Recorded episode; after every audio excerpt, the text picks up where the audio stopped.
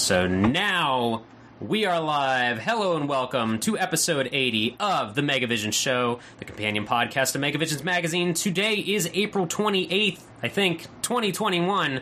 I am Scotty Moe. I have killed Graham and taken his arcana, making me the new podcast host. That's right, joining me this week, murdering families for fun and naming himself after the freezing point of water, it's my co host, Marcin Gulick, and Hey. returning from hell to avenge his family in whatever octagon ring he can find, it's Chris Powell. We are live on Twitch, so hang out with us as we discuss what we've been up to. Uh, maybe talk about that magazine we've been doing stuff. Believe it or not, it does revolve around that. We are a physical magazine. Did you forget that? We sure did, and we're going to tell you why. And later on, we'll be going into an in depth discussion about the new Mortal Kombat movie. We'll start with spoiler free and then go hog wild with plenty of notice if you're watching live. All this and more in the Megavision Show.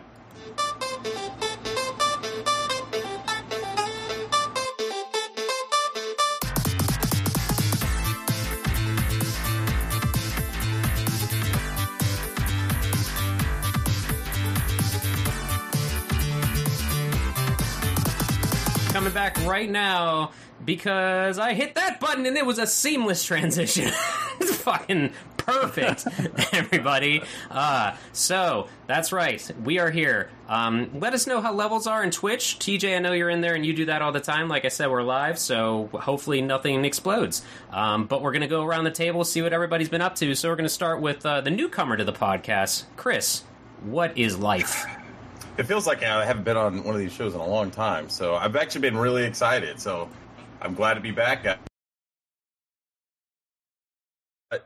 Uh, before I get into what I've been up to since I've been uh, on the show last, I do want to give a quick update on the magazine. Now, if you guys uh, watching or listening aren't on our Patreon, which you should be, but if you're not, you may not have uh, got the message uh, that we put out about a month ago that we're basically redesigning the magazine, and that's why we haven't published an issue for quite a while now. Uh, so we've been at work uh, redesigning the magazine, and I'm really excited because we're basically done with the redesign now. Uh, so now, uh, basically, we shift over to full production on the next issue of the magazine, and we're super excited because things are happening and we're actually churning out layouts. We we had our first kind of official layout that was was done today, uh, and it's for well, I guess we could just say it was Graham's uh, Golden Axe Beast Rider Yeah, yeah. uh, review, which is which is kind of infamous. We've talked about it on the podcast for a while, but it's kind of fun uh, that we're going to have that in there, uh, and we're going to do a lot of neat stuff. So we said in that post that uh, we are going to use some of the original content that we had uh, already done for that issue. Uh, that's going to we're going to still use quite a bit of that, but there's going to be uh, a lot of new content as well, and we're going to be adding in new features, new columns. We're bringing in uh, new writers, uh, some some really exciting writers that I'm really happy about bringing on because I think they can add uh, some some stuff to the team that we haven't had before or, or hadn't had enough of. Uh, so I'm really excited about that. I think we're going to be sharing some more stuff uh, here shortly in, in the next few weeks. So uh, be looking out on Patreon and you know just the website and everything else because we are going to be sharing some details shortly and things are happening. Things are getting really exciting. So I don't know if you guys have anything to say on that. I think you summarized it pretty well. I don't think we want to reveal all our cards at once, but yeah, we're in the process of redesigning the magazine. Um, so definitely look forward to more information in the upcoming weeks ahead. Yeah, I got nothing. Maybe we'll have our own state of play. yeah, we'll have our own Megavision's state of play. Sure. Yeah, and then beforehand we'll just re- release an awesome trailer for Ratchet and Clank. And so, uh, no, out, outside of that, uh, uh, oh, I hit a deer uh, while I was uh, away from the podcast. Uh, thankfully, we were in my wife's truck and not my car, or else it would have been way worse. But uh, we had to re- replace the whole front end basically. Today, we just got the car back today. Oh. Uh, it did uh, quite a bit of damage, uh, unfortunately. To your just- bank account? To the bank account. It was about a grand that I had to drop today just to get the new front end on my wife's truck. So, so that sucked. Uh, but it's good that it's back, and it, thankfully we were safe. I was probably more worried because Odin was with us. We were on the way back uh, from his soccer game.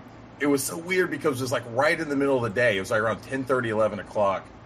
And I'm driving, and it was on this like two lane busy road right in town, and a deer just runs right in front of me out of nowhere.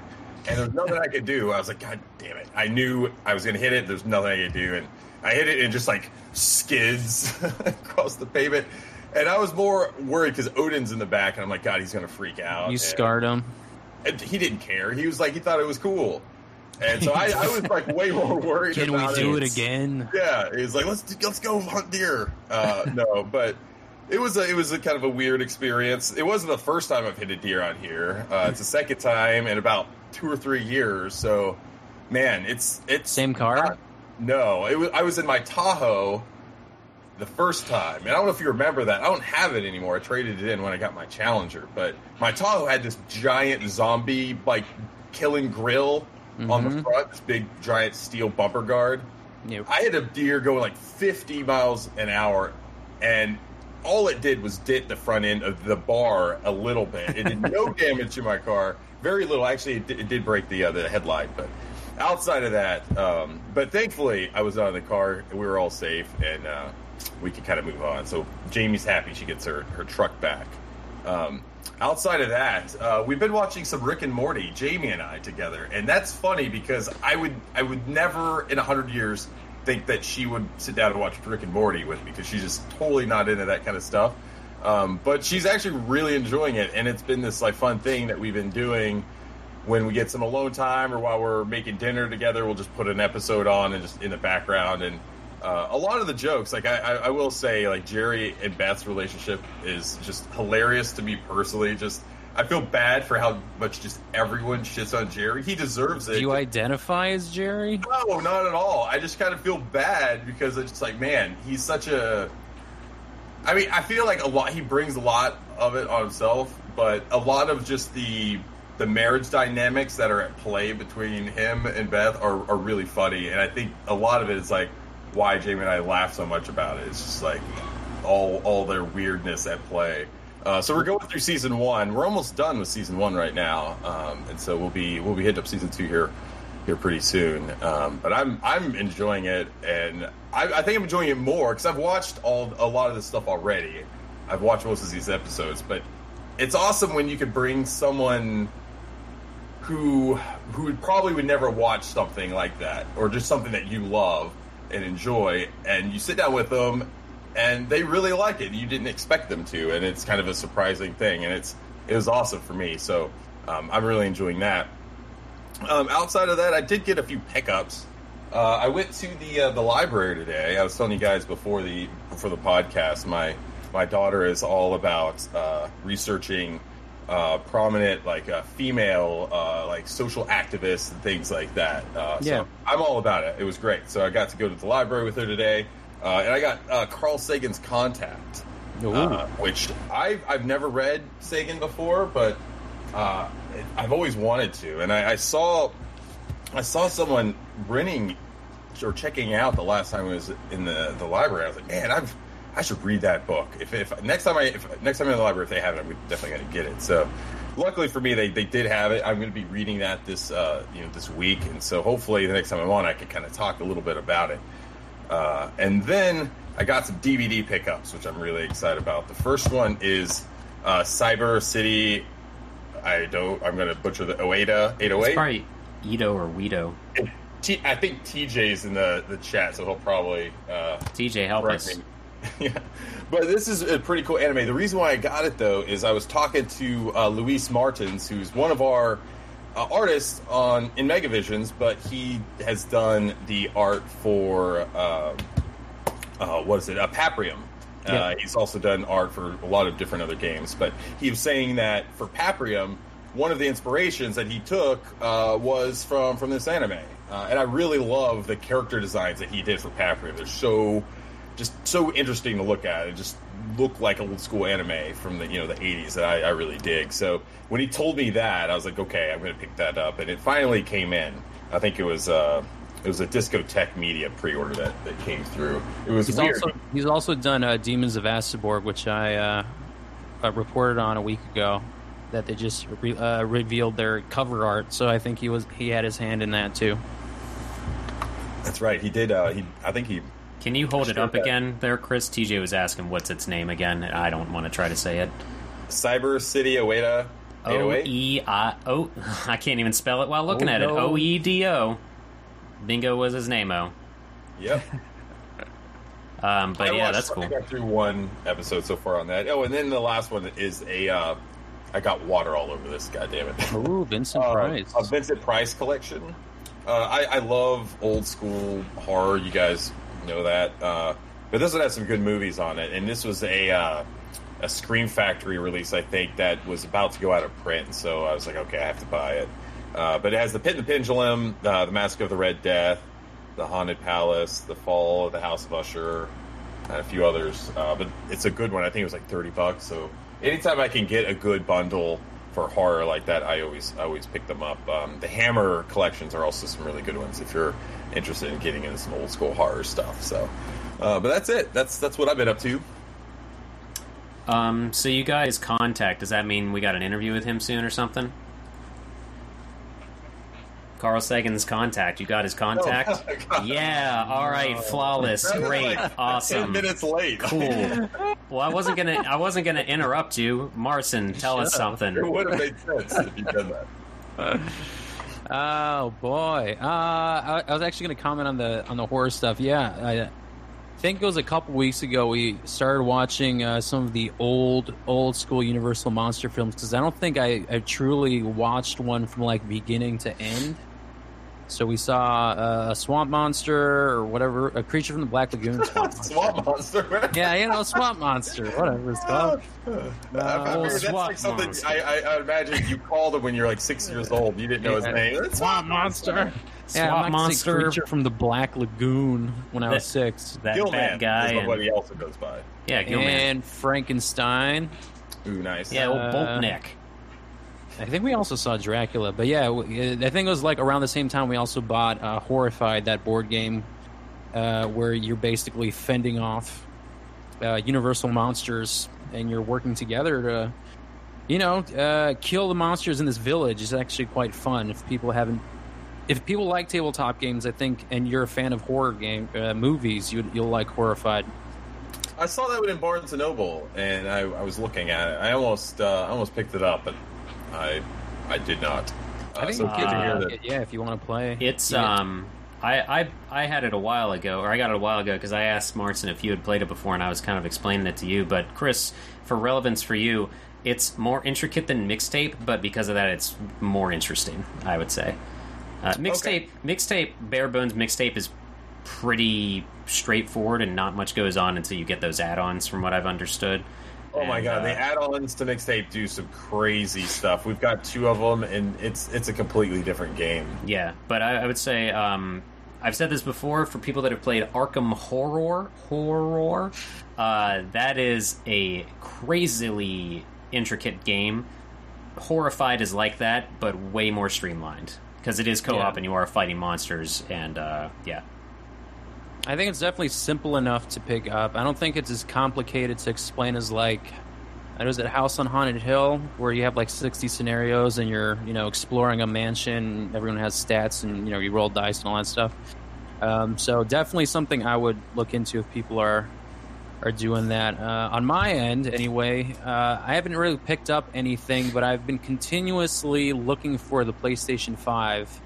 Um, I've downloaded an app called Hotstock, and they, you know, show me uh, the notifications of any time the PS5 goes in stock, you know, at GameStop or Best Buy or whatever, and like within a minute or two of those notifications, when I go on that website, it already says it's sold out, and I refresh and you know go back and forth, and it's just sold out every single time. And I think what the PS5 came out in November, so it's basically been oh gee, I don't know, Five six months, months, or so, five or six five months, six yeah. months, yeah. and it's like still has that same you know the, the same vibe as, as if it was like at, during you know launch time where like you you gotta wait in line and you gotta you know get your credit card ready and your payment information otherwise you know you're screwed this is some bullshit. Like, what are we doing with our lives that we're doing this stuff? You remember when? Who was it? Was it Kutaragi or who was it? Maybe it was the one before him. The yeah. the the Sony CEO that when they were discussing the PlayStation 3 price that he was like, "Oh, it's it's it's exorbitantly priced, and you know it's for people that maybe they'll go out and get a second uh, job uh, and you want extra hours so you can afford." Uh, you know, afford this. Uh, I don't even remember. Was that really the, what that motherfucker's right, man? People will do that. Yeah, like no, they're willing to go and, and, and do stupid stuff like that to get these PlayStation fives and pay like crazy prices for it. Man, they're they're nuts. I yeah, do remember I, that. Like quote. they have, they, they have, they have like you know uh, some retail retails where like they're selling the console, but it's like for twelve hundred dollars. I'm like, I'm not gonna shell out twelve hundred dollars. Like I, I want to get one, but I don't need to pay double the price of of what it's worth.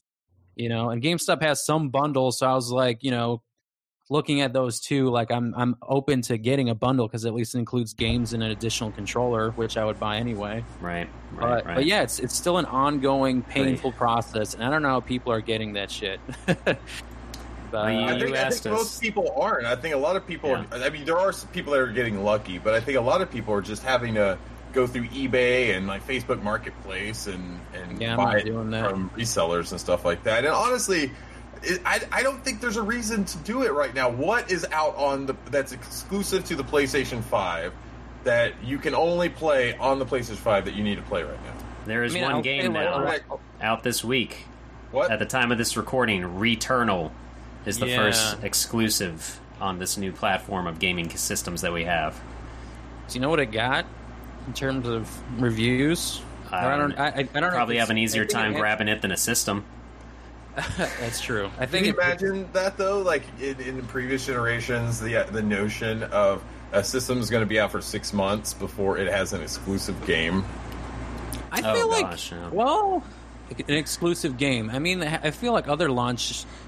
Um, I feel um, like the PS4 did. Did the PS4 have any exclusive games? I mean, I don't want to go off on a tangent, but uh, you know, on a, two that immediately come to mind are Killzone and that infamous thing. And those were exclusive. Yeah. Yeah, okay. those are first party games. Yeah. Well, I guess there you go. Yeah, I was going to say like Spider Man Miles Morales, but that's also on uh, PS4 technically. Which I get, I get, I, I, get why they did that, and I'm not necessarily saying that that is a it's a bad thing to have that, you know, just multi console parity, you know, at launch. It makes sense, but you need to start. I, I, don't think though that like it has every single game has to be that. Like you, you need to have something to get people buying these systems. Which I say that no, you don't, because people are fucking buying them. Like Marson is going out trying to buy them, and there's really nothing to play on it that you need it for right now. It um, is, um, it's insane and hilarious that they basically relied on this new generation of console to be backwards compatible with the last gen, and like look how look how massive our launch library is of all these PS4 games you can play on your PS5. By the way, we know you guys don't want to play any of these older games. I'm Jim Ryan. I'm a fucking idiot. And uh, so we're gonna take away all those digital stores. Oops, you guys screamed at me, and it's a good thing I don't have social media accounts because I would be dead six waves from front. From it, I'm so pissed off about it I can't even talk. But what I'm saying okay. is they relied on the last gen for their launch games, and then they said we don't we want to shut down the other stores of the older systems. Oh wait, we're bringing those back. Oh, but you still don't have any PS5 games. We don't know what we're doing. Yeah, I mean, like, the, yeah, the uh, we got we actually got like the P, a PS5 game for Christmas because we were expecting to get it within like the next yeah. couple of weeks. We're like, oh yeah, we'll totally yep. be getting it. And six months later, it's just sitting in its Saran wrap in my nightstand yeah, waiting yeah. for it to be open. And I also waited. I held off on playing some of my or finishing some of my games like Ghost of Tsushima huh. and those kinds of games because they get upgrades. Uh, you know, right. when you play it on like a PS4 Pro, which I don't have, and I didn't get it because I was I knew a, a PS5 was coming out soon. Hmm. And then you know other games that I have that could take advantage of my 4K because I just have a base PS4 right? So at least in that respect, it, it, would be quicker in terms of performance, and it would it would look better. But again, yeah, it, it, it's just been a struggle to actually find one. And I get it, you know, COVID and manufacturing and all that fun stuff, but yeah, the also bullshit bots. is when you go to Target and Walmart and you go into the game section, and they have the audacity to have have controllers and other bullshit there, but like, oh, we're not gonna have any systems. You gotta Right. you gotta go get a lottery on our website. I mean, it's much easier to get a controller and manufacture a controller than a, a games console, you know. But it's like no one can get one of these things, and you have their stupid controller sitting right there. It's almost like a slap in your face. Like, and the oh. PS5 still outsold the, the PS4, regardless of like the, the amount of restrictions it's it's had in terms of stock. Uh, con- yeah, stock. Uh, it still outsold beat PS4 in terms of sales in its first, you know, the launch window, which is crazy. But I think I mean, maybe it is a strategy. I don't know, but maybe you know that that want and need of, of you know the scarcity of the PS5 and people just constantly trying to, to jump on to get it. I think it also kind of adds to you know the sales Yeah, I mean, it was like this with the Uh, PS4 and the PS3 before and the that. Nintendo I mean, Wii, and I think the Yeah. Switch too. I mean, it's mistaken. been like this for you know the Nintendo is is very bad at that. You know, they've been.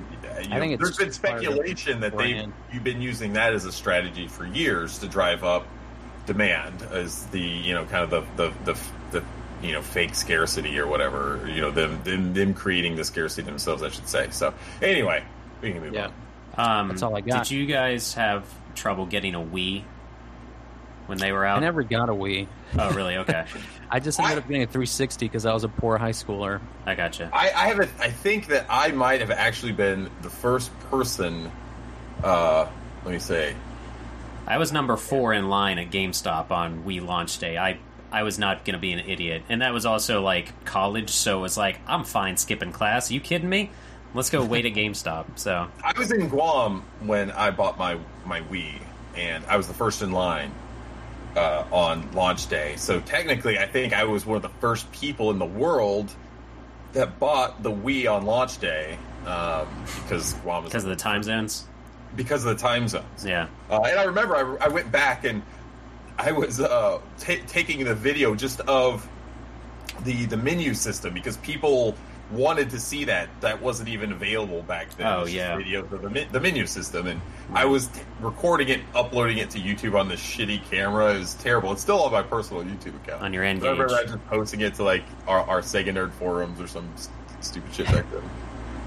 I was um uh I I I got a Wii and those came out in November and then uh most of my high school friends that we were still hanging out like once we were into college like on breaks and stuff on you know Christmas and Thanksgiving. On Thanksgiving break Black Friday uh, I went out with my buddy just for just for shits and giggles to stand in line at 4 a.m. at Best Buy. And like we brought our DSs and we're like playing Tetris against people. People like did shifts to go make McDonald's runs and stuff like that. So it's I, I think stuff like that's really fun. Um, I agree with that. but uh, so that's a good time just being around that hype. And nobody knew and eventually they came out and like handed out tickets and like half the line went away or whatever. But um, yeah i will back up though with what you said chris i don't think anybody had trouble getting a playstation 3 when they launched that was the, Oh, you're right. Yeah, Yeah. yeah, yeah. You're right. But- six hundred dollars. yeah those things were nuts. Waffle ironer with Spider-Man So- logo font. oh Oh God. right right right but Wait, uh, wait, is the is the is the the PlayStation Five? Is it uglier than the PS3? The launch PS3? The I think it ps3 was just a than the PS3. Yeah, the the PS3 is a George Foreman grill. The PS5 is a fucking uh, spaceship time machine trapper keeper. Yeah, it's just a big spaceship type thing, but I think it looks better than a waffle iron. You know, Yeah. it's still big. I, think I it's still think the bigger. PS2 is their best design console. The I still can't believe how slim thin that one is. The original PS2.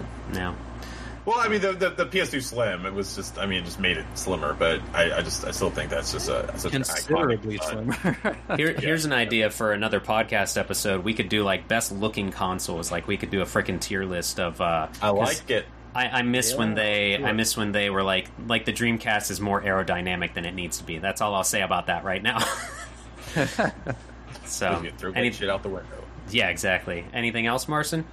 No. Why don't we see what's up with you, Scotty? Sure. Uh, I got a decent amount of things to mention. Um, not we won't go too crazy to, but I'll do a follow up on uh, Itchy Tasty. The I almost said the Mortal Kombat book, the Resident Evil unofficial uh, history of Resident Evil by Alex Aniel. Aniel. I'm not sure how to say his last name. I apologize. Um, I finished it.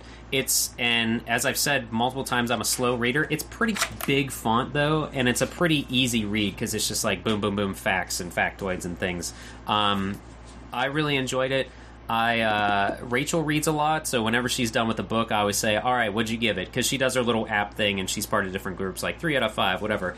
I give this a solid four out of five stars. I would say. That's Um, pretty good. yeah, I think uh, Chris, you should definitely pick this up because I, I know you'd enjoy this too. Um, but uh, it is a. Uh, I mentioned to Marson the one fun fact, and Graham was on when Graham was on too.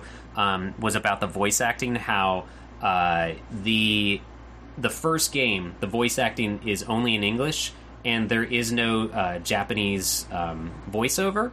And the reason that the lines are so bad is because in Japan, everybody has sort of a basic uh, grasp of the English language or can speak like very basic lines and stuff, kind of like an unwritten uh, rule to just know a little bit of English. So that's why there's lines like "Don't open that door" or "This there's something wrong with this mansion." Like that's not what you would say. You would say like "This place is messed up. We got to get out of here. Something's wrong." So, so the reason also overdub over the actors as well? Like, didn't they- they get different Um, actors to, to voice those lines? Did, Mm, no, I think they were. Uh, I mean, it, it looks bad. The, the dubbing looks bad, but I believe Yeah. that the people that played them were the voice actors as well. And they, they, they, they are interviewed in this book as well. And they say like, we were going in for a paycheck. We're told what to say, and we say it. Like we didn't have creative.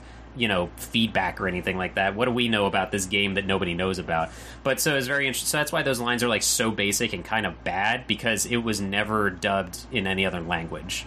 Um, so yeah, but that that's pretty cool. Um, the reason I don't give it a perfect score is some stuff in here is definitely like his opinion, despite the fact that he's going with facts throughout the thing. And whatever, it's your book; you can write whatever you want to.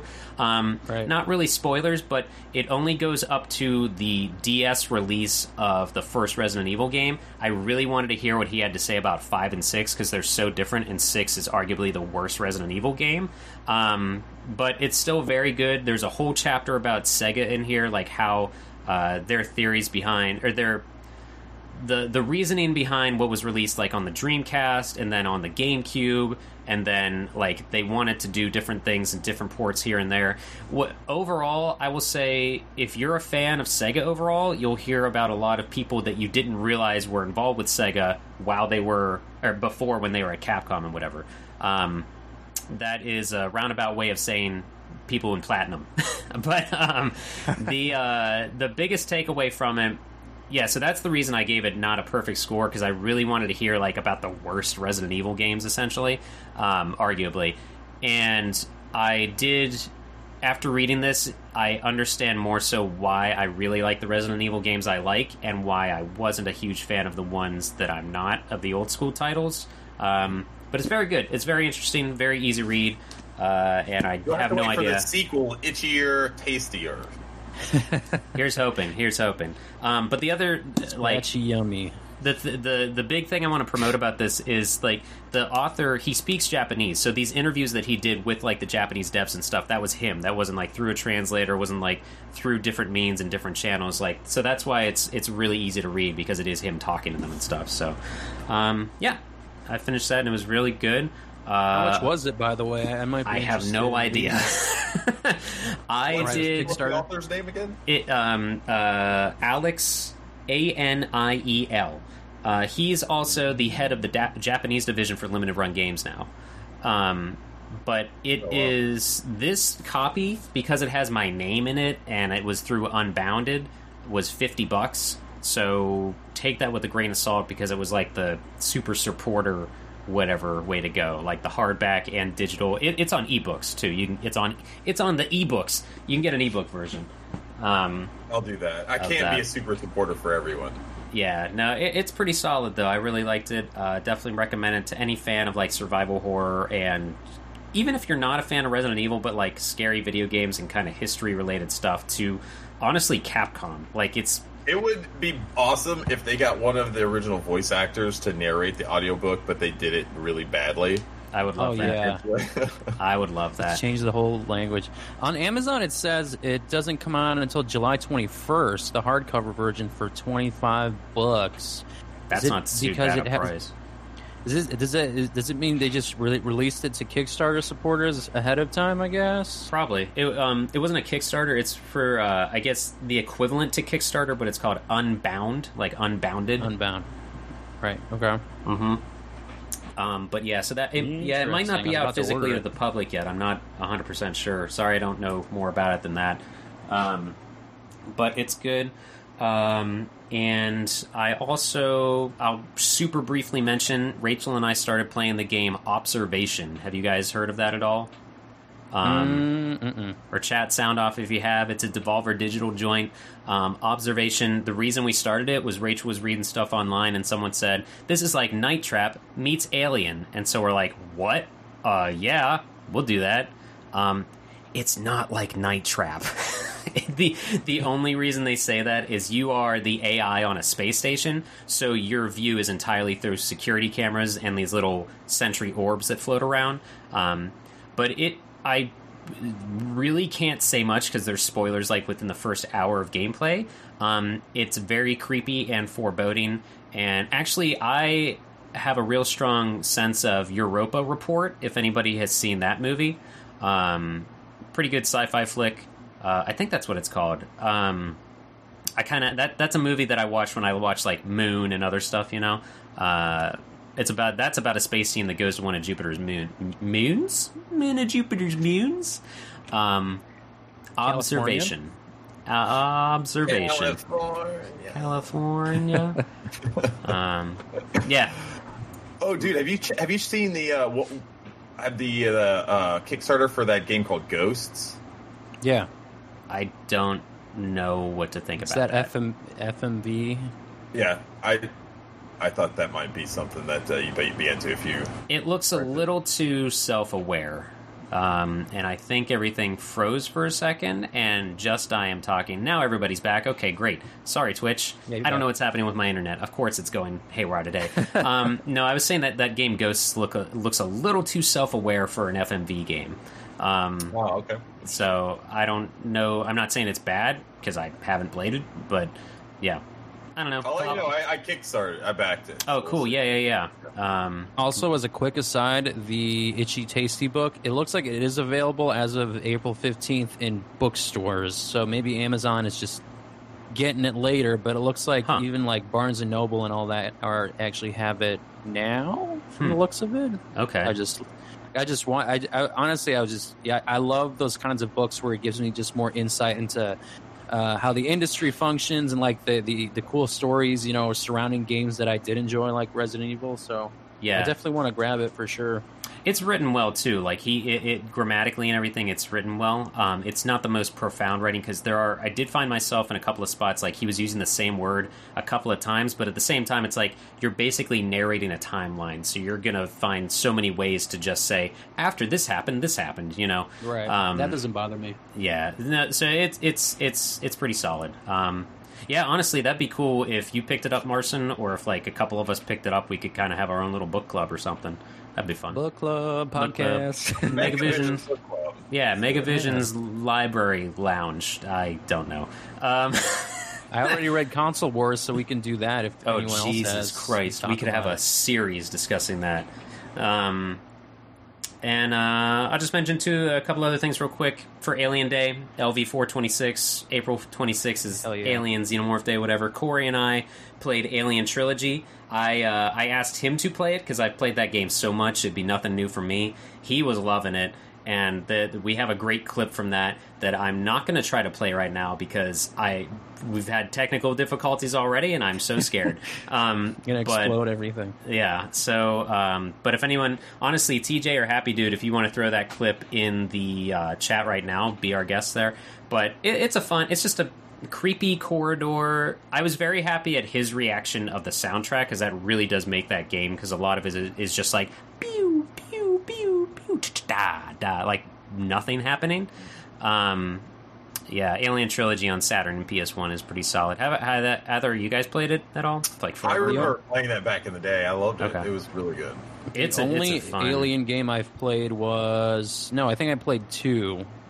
Which one was the multiplayer one where like you play as the alien? Was that Colonial Marines, or is there a different multiplayer game? Uh, I think you could play. I think you could switch as between the Marines and the Alien in Colonial Marines in the multiplayer. um, you uh, short answer is yes because Colonial Marines did have a mode that was essentially like Left 4 Dead because you would have Yeah. four Marines and then four Xenomorphs as like the different Yes. specials, but the That's what they main had at PAX East. Wasn't that their their uh, demo at PAX East? Uh, I think that was just a just a death match thing. I don't think it Was was an actual Okay. campaign. Yeah. Um, The one I, I really played though was Alien Isolation, and I love that game for sure. And it, it shit Mm-hmm. my pants. If I play like surround sound or whatever, and that thing is like walking around, like I and want to try it in I'm VR. not- I think that would be Hell no. no, Thank you. VR, like headphones plugged in. Oh I know. God, I, I so would not. Scared. You have to start playing Resident Evil Seven like that. Hell no. You should. Um. You should. Uh. Chris, you've got enough children around you that you should eh, give each one of them a spray bottle and like they watch, and then when the alien, when the Xeno like spits at you or something, they spray you, and you're like, yeah, 4D. Yeah, yeah, 4D. But they just do Um, like a bucket of water. Why does that water smell like this? This isn't water. Why is it solidifying? That's not water. Um, Yeah. Um, I completely lost my train of thought now. Thank you for posting that clip, though, there, guys, uh, in the Twitch chat. Um, Alien games. yeah, boy, tell you what. Oh no, yeah, some people were saying like, "Oh, why weren't you playing Isolation?" And I was just brutally honest. I was like, "We would not get to any. You can't play Isolation in two hours and expect to show anyone anything on stream in like the beginning of that game because it's Yeah. it's very slow going. Very good game, but very slow going. Atmospheric for sure. Yeah, yeah, yeah. Um, and then two Oh, quick God. pickups. Uh, left one of them downstairs, of course, which was Scott Pilgrim versus the World. The game, complete edition, has shipped on Switch. That's downstairs. But more importantly, speaking of Kickstarter and stuff, The Curse of Illmoore Bay is out, guys, on the uh, Genesis. Um, I'm holding up the hard case, and it does have a cartridge and a manual. Manual's actually pretty cool too, because it is in full color. Uh, and there's the baddies and stuff. Uh, there's your notes section, I guess. I don't know. Um, but I have not played it yet. I want to stream this. Uh, it's a side-scrolling, two-player. Basically, like, oh crap, stuff's happening on Halloween. We got to save the day in our neighborhood full of children possessed by demons or something. I could be making most of that up, but I don't know. I think I kickstarted that Throwing too. I have to- I have to go jack-o'-lanterns? back and look. Maybe. Um, it says on the back here, the curse is real. Once upon a time, in a land far away, stood a cursed little town called Illmoore Bay. Uh, I, I, I'm Halloween Town. This in, in Fresh Prince's rap voice. Like, try to rap it. oh, okay. Fresh Prince. Um, once upon a time, in a land far away, stood a cursed little town called Illmoore Bay. Monsters have taken greater than No. and send it home back to Auntie and something where's- Phil. Rap sucks. Isn't that in there somewhere? Uh, yeah. It's. Uh, I haven't tried it yet, but I want to stream it, so it should be a good time. Um, and I think that's me. Let me just check my notes here. Uh, and they say, Scotty, shut up. You've definitely taken too long. Um, so, how do you guys feel? Do you want a bathroom break, or you think you're good to go into the mail sack? Let's get into the mail sack. Yeah, I think I'm all right with that too. So let's go ahead and Let's flawlessly. empty your mail sack before we empty. Oh no. What? Okay, yeah.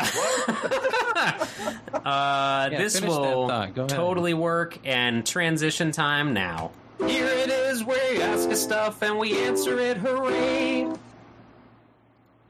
Yep, that worked. I bet because I'm gonna. I forgot to get ready on my own side because it's time for the mail sack. Okay, this there are too many things for me to do right now. Um, let me bring the document back up. This is great for the audio listeners. Scotty's going to be one of those like one man bands that has like like a little tambourine on his head. And Yep. it's da- da- da- da- da- da- da- yep, da- da- da- da- Yeah. Um, yeah, if you guys want to fire off any questions in the Twitch right now, you can. Uh, in our Discord, though, we have Nicholas Schaefer asks, or states and then asks Nintendo finally came out with online play for their couch co op game Super Mario Party. Did Nintendo miss the boat on having another hit during pandemic lockdown, or do you think there is a demand? Um, I want to preface this with I did not know that it did not have online play, and I also thought, like, have any of the Mario Party games had online play? So anyone else can take the floor. I have the game. I did know that they did not have online play, so it was a pleasant surprise. But again, yeah, I did buy Okay. it like I don't know a year ago or what, whenever it was. Um, yeah, it's nice uh, to add uh, yeah onto it, but I do think that they missed the boat with that because I feel like a lot of people have moved on from it. Like, wait, there's an online mode, you know? And I feel like that's a big thing to just really just you know just launch was there any kind of like build up to it at all or was it just like a surprise release? I honestly don't know but in any event i think it's good because i think it adds another layer to mario party. Like it's fun when you have people you know in in your living room playing with you but i think it also adds another layer when you're playing online with people and you're by yourself. But yeah i think that they totally missed the boat on that because other people are I don't know, pl- wanting to play Pokemon Snap, which comes out on Friday, or you know, Yeah, any of the other games they have. So it's nice, but hey, you, you might have wanted to release it when How is the it game actually compared come to out. like other Mario Party games? Is it more of the same stuff? yeah, I mean, yeah, I mean, the concept is the same. You have your board, you collect your stars. You know, whoever you have your, your you know. The highest mini games gets a star, highest coins gets a star. All that stuff is, is similar. Um, Yeah. I mean, they they have Game some of skill. They have like I feel like their boards, the, the boards themselves feel shorter and a little less intricate, in my opinion. I felt like Mario Party two and three had like longer boards, and I thought they just were cooler concepts. I feel like these weren't as great, in my opinion. I opinion. feel like Nintendo needs to completely rehaul the whole Mario Party premise because I think that if you look at other games out there, they're kind of outdoing Nintendo at the whole kind of Mario Party gimmick and stuff. Like, what is that? What is the one game where everyone's running around and trying to get to the goal, and there's like 50 people, and there are these little like minion looking Oh, creatures. Fall Guys? Fall Guys. You know, Okay. like there's so many games like that. And I got a, Yeah. an email, uh, you know, from a press a press release from some company today that they're doing another game kind of like that, but kind of like Fall Guys, but it's it's more like trivia based. So there's like trivia stuff you have to go to the next round and things like that. But it's all That'd be cool. kind of like that. But I feel like there's a bunch of cool games like that that are really hitting big and striking a chord with the large group of the you know gaming community. But mm-hmm. yet, I feel like Nintendo with Mario Party, it's they they're not really evolving. And I think there's other companies and games out there that are doing kind of that similar thing, um, and they're doing it online uh, and doing it better than Nintendo. So I think uh, Nintendo has some some you know definitely uh, some work to do to to get up there. Well, I feel like they have Yeah. tried to, to reinvent themselves with different iterations of it. I know, like in Mario Party Six or something, they had like a microphone or some shit, and you know, like they were adding gimmicky stuff to it. Um, but but yeah, I think that I think they just have to maybe rethink the Mario Party game as a whole because, like, I mean. The whole series revolves around the board, right? So, I, I mean, I don't know. Do you get rid of the board? You know, like, what do you do? Does it turn into like like if you if you take get rid of that core concept then then what do you have in Mario Party you Mini know, games. if that's what if that's your yeah exactly which they also do where you can just play the mini games but I Hmm. think I personally enjoy that board game aspect of it but The uh, well, they always. Yeah. I mean, I think to answer or to respond to your comment, Chris, on they how they need to re- evolve. I think they're they're in their heads. They're like, oh, we are evolving because we used a microphone, then we used motion controls. For the Yeah. Switch, you can set it down on the table and you have to like play Chinese checkers or whatever it is, uh, or backgammon. I Right. forget. Um, so that's probably yeah. They they do. I don't know that they need to. I would. Well, you know what? Yeah, it would make sense. And yes, they do need online play because of how um, uh, uh, uh, portable the Switch is. That you would have not just ad hoc or LAN or whatever nearby stuff. You do need online stuff with that. But at the same time, though, they should kick it up a notch to not just like four. Is it still only four players max? mm, Yes. that doesn't make any sense because like Mario Kart has what up to eight racers or I sixteen mean, or unless the online version has more, I honestly Yeah. don't know. But I mean, like, yeah, Mario Party. I mean, just gives to online capabilities. Like, Yeah. like it's it's basically built to make it, you know, you, so you can play it online. Essentially, like it's it's pretty easy. Has there um, Um, has there yeah. been a, a, a mode where you can like if the three of us and Graham were playing, could we have like Marson, you and I be an actual designated team, and then Chris and Graham be a team? Do they have anything like that in there by now? I don't know necessarily with that because I mean, I, I feel like I've played all all the all the mini games in there. I think they might have had a team mode, uh, but like generally, like if you've played Mario Party, the only way you're designated as a team is if your color changes to like if someone lands on red and then someone lands on green, which is like a, a mystery color or whatever. Yeah. The only way you, you're on a team is if that green turns into a red and then it turns into a two, two versus two. In the Um, in the mini but- games, you mean? Yeah. Yeah. Uh, Tornado Jones in the chat there, Mr. Corey himself says, yes, they have online 2v2. So, hey, they're a step ahead of me in my brain, I guess. I don't know. Okay. Um, I, I mean, I was going to give it a try. I just didn't get around to playing the online version of Super Mario Party because Yeah. you know it just came out. But that's weird. I'll give it a twirl. That is a strange. I mean, if anybody other than Nintendo was doing this, and if it was like any other AAA game, people would be like, "Oh, this day one patch bullshit. Why wasn't th- it's an incomplete game that launched? Would give me my money back?" You know. But it's Yep. Nintendo, and nobody cares about Mario Party's online stuff.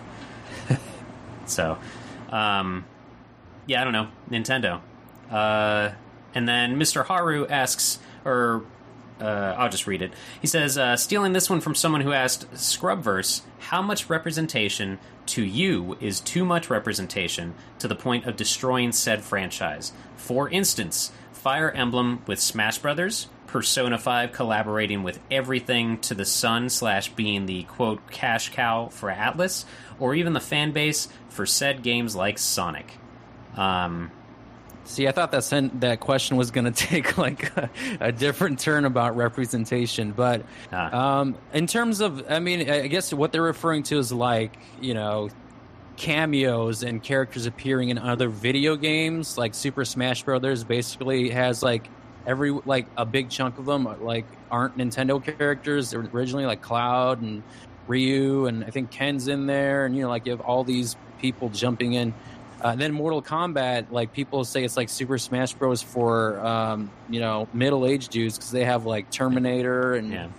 Xenomorph and you know classic horror guy people. But I don't know, like for me, like as a Mortal Kombat player, um, I initially did not like the idea of like all these third party characters coming in the roster because it felt a little tainted like it like you, normally it would just be like its own contained universe with characters and a backstory but then you're like introducing like arnold schwarzenegger as the terminator you know a xenomorph pops in uh, you know freddy krueger jason Voorhees, and i don't know That's it, what that it, it game feels is tacked just on become, though. Like that's kind of what that is. yeah, I mean, I, now Right. I'll tell you, I don't really mind. But before, I felt like it just felt tacked on. I, I just, I liked like the characters in the that particular realm, you know. But I don't mind it anymore. I, f- I guess it's cool to be, you know, the Terminator against Raiden, or I think he means like having one particular franchise like in everything versus like one game having more, you know, like a bunch of franchises in one. Like, do you feel like it's too much when certain franchises just are in too many games? Like he's saying, like Persona Five is is like in everything, and he feels like no, they're in it's Bros. basically just there's like just kind of milking it for what they can to get as much money out of it. Uh, I I mean I don't I don't mind that at all. Like I mean if you're if you want to get exposure, I guess for you know to put like I would like Kiryu uh, uh, from Yakuza in Tekken, and I feel like people have been talking about that for a while. I'd like Hmm. to see that personally. You know, Yeah. uh, you know when Shenmue three didn't come out for the longest time, I was looking forward to seeing him in a game just because it would be some kind of feeling of playing him, you know, in a video game Yeah. after like 15 years, and they did that with Sega All Stars. But I mean, that was the concept of the game.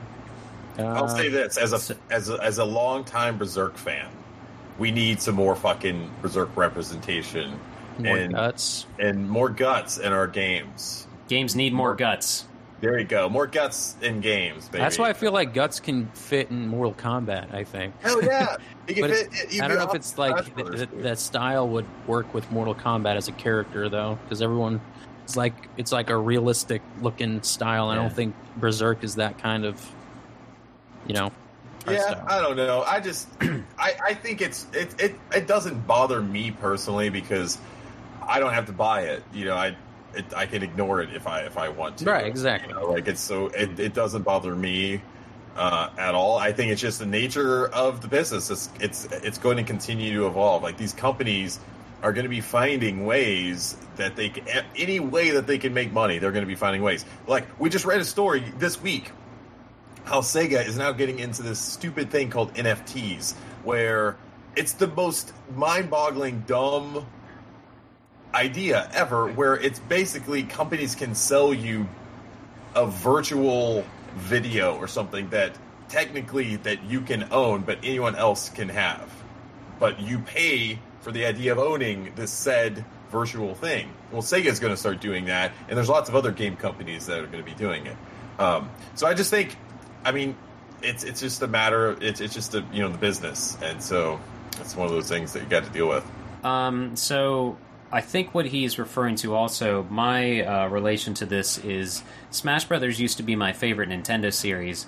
Um, but I also used to always have roommates that were also gamers and stuff. So Smash Brothers was a was a requirement in the house basically. Um, and for the last one for on the Wii U was the last one I played with any, or well, no, the Switch one. Yeah, in the last place I lived, we played that a good bit. But um, I love Smash Brothers because of the goofiness in it. Like Duck Hunt Dog and the Duck are a character. Like there's a piranha plant. You know, things that are not supposed to be really in any way, shape, or form defending themselves on their own in a fighting atmosphere. but then there are like 12 Fire Emblem characters in there now. I've never recognized a single one. Um, it is cool how like Smash Brothers is basically the reason there are now Fire Emblem games in the states or outside of Japan, basically. But Yeah. Every time there was a new Fire Emblem character, my roommates and friends at the time they'd pick that character because they were broken as hell. So it's like, cool, this game isn't fun anymore for me because you're gonna pick the unbalanced sword dodging bitch ass thing that I cannot fight against and cannot counter.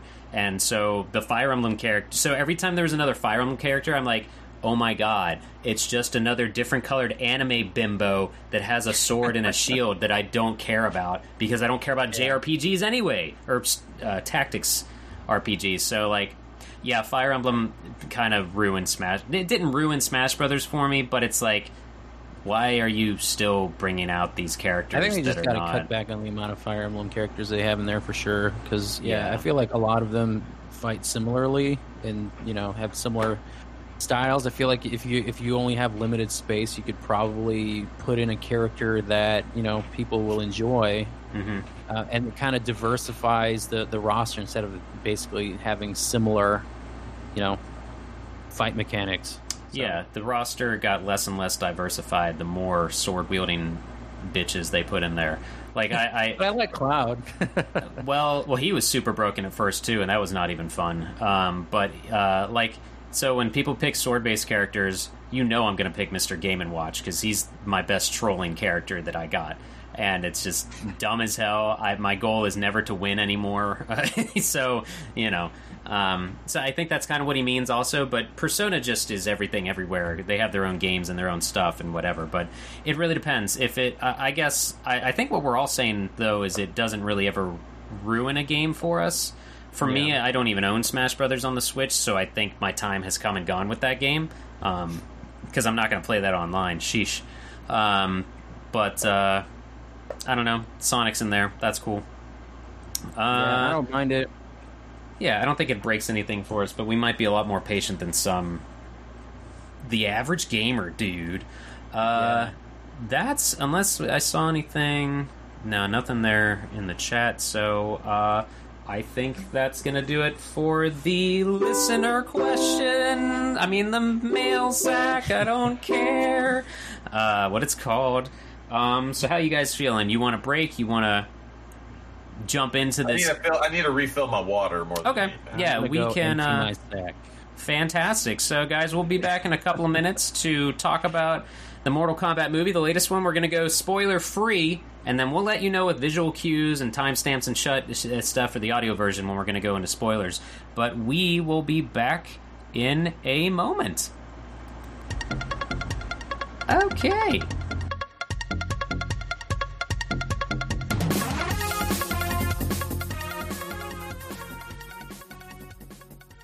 Oh, yeah, buddy. We're back. Hello. Everybody liquefied and drained and couldn't have said it any grosser way.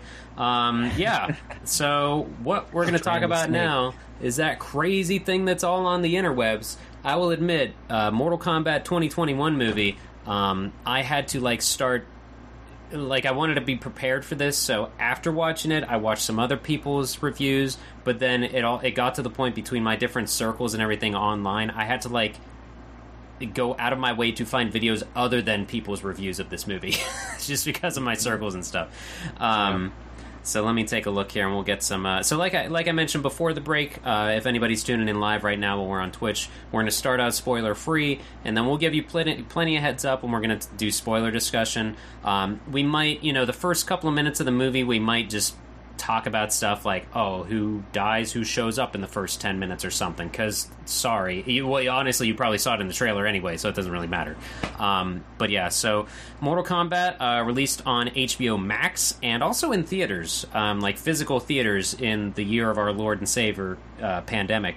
Um, uh, New Line Cinema came out April 23rd, 2021. The budget was 55 million, uh, and the box office opening weekend in the USA 23.3 million, and then the gross USA. Or I'm sorry, yeah, yeah, that was the gross USA cumulative worldwide 51 million dollars. Uh, this broke records for the. Was it that it broke records for the pandemic or just broke movie records? I think it just Uh, it, it, it was for pandemic. It was Yeah. the highest rated or grossing movie since the pandemic started for you know box office numbers. So It's Uh, crazy that 51 million worldwide is, is like a good number yeah. right now. so nuts. yeah, yeah, especially mean, what post uh, post MCU, post Marvel universe, and everything too. Yeah.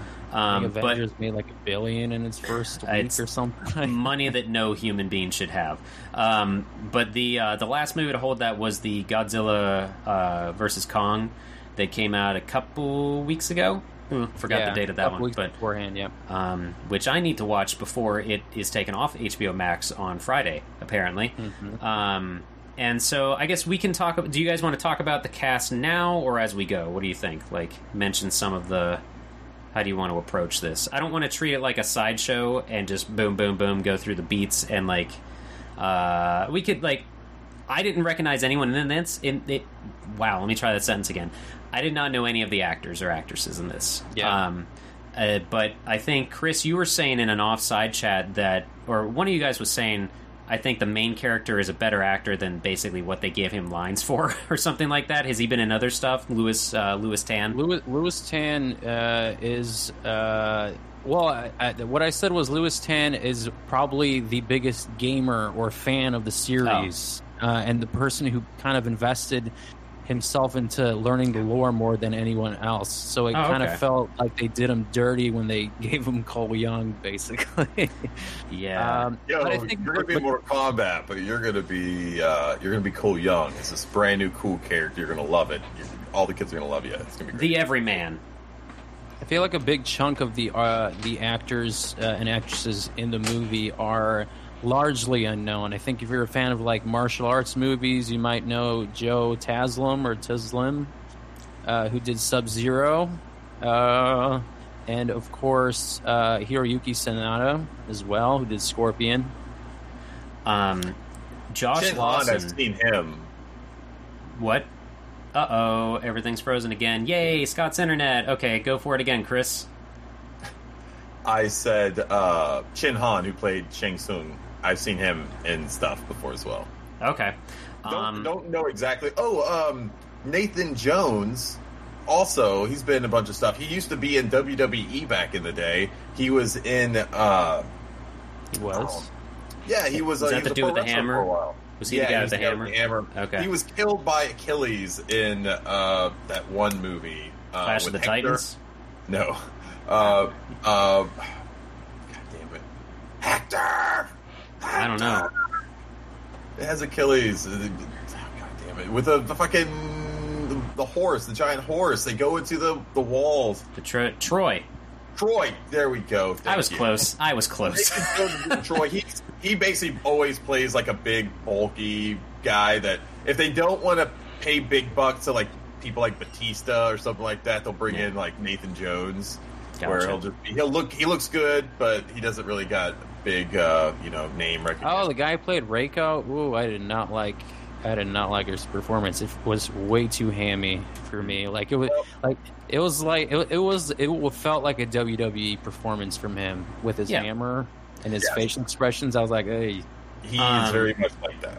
So Josh Lawson played Kano, who, in my opinion, was the best part of this movie. Uh, he is the pharmacist in Superstore. Rachel told me that, and that blew my mind. If anyone's Really? seen Superstore, the the um, arrogant pharmacist in uh, Superstore is a store about basically Sam, or a show about basically Sam's Club, like a sitcom in Sam's Club. Um, He's the obnoxious pharmacist, and that is amazing that he's in this movie because those are so different things, so very different. Um, so you Uh, I notice him initially when you saw? oh no, not at all, not at all, because it's. I mean, I'm used to seeing him in like a lab coat and whatever, and you know, a lot of this movie is very dark. Uh, so I think his introduction, I didn't catch who he was, and I was too busy laughing at everything else after that. But um, yeah, uh, so I think I think we're safe to just talk about it now. What do you got? Uh, how, all right. Wait, are, like are we doing? We're not doing spoilers yet, right? No, not at all. Uh, we haven't really talked We about the movie at all yet. Like stuff we liked and stuff we didn't like. Um, we can do that. I was gonna. I thought. Uh, I I thought that what we could do is give our one phrase opinion now, and then maybe at the end of the discussion, give our one phrase opinion on what we thought, or and see if it changes at all. That could be a neat idea. Um, or honestly, we could just go into what we did enjoy about it, and then maybe what we didn't, and then just straight up go into spoilers. Um, Sure. I. Uh, all right. Let's do I, that. I thought I, I will I will say that boom this thing kicks right off and I appreciate that like three minutes in there's blood. Like it wasted no time. Uh, and that is and I think it sets it up pretty high. I did um, I did like it overall and I mentioned that I think Kano was my favorite character. Well not maybe he definitely was in terms of the whole film. Um, and I think that compared to like the 91 movie i should preface this with i have played no mortal kombat games all the way through i've barely dabbled in them overall i wasn't it's not that i was a street fighter guy it's just that i didn't i've never really gotten into fighters at all kind of preface this the last time we talked about mortal kombat stuff and everything um, that being said I do enjoy the first Mortal Kombat movie. That's a good time. Um, that was directed by Paul W.S. Anderson, who went on to do the Resident Evil movies, which is funny because I think you said, Marson, that the guy, the writer for this film, was that right? Uh, Russo? One, is of, one of the writers. one of the writers uh, is doing something with Resident Evil now, right? Uh, one of the writers is doing uh, an upcoming movie of Resident Evil. It looks like it's coming out in August 2021. It's called Oh, Jesus. Resident Evil Welcome to Raccoon City. I think that's the reboot of the live-action films. Well, keep in mind there were five writers for this, so it doesn't- Cool. mean the raccoon thing will be uh, bad. So, But yeah, this movie overall, to give a synopsis, I guess, uh, there's supposed to be a tournament, um, and that's between the Outworld, which is bad, and Earthrealm, which is us, and we got to win, or the Outworld will take over the planet. And if we do win, they don't take over the planet. That's it. We don't get anything else. we basically start at the same point as the where we start with the original Mortal Kombat movie. It was like basically they lost nine in a row. They couldn't lose the next one, and we're kind of at the same starting point.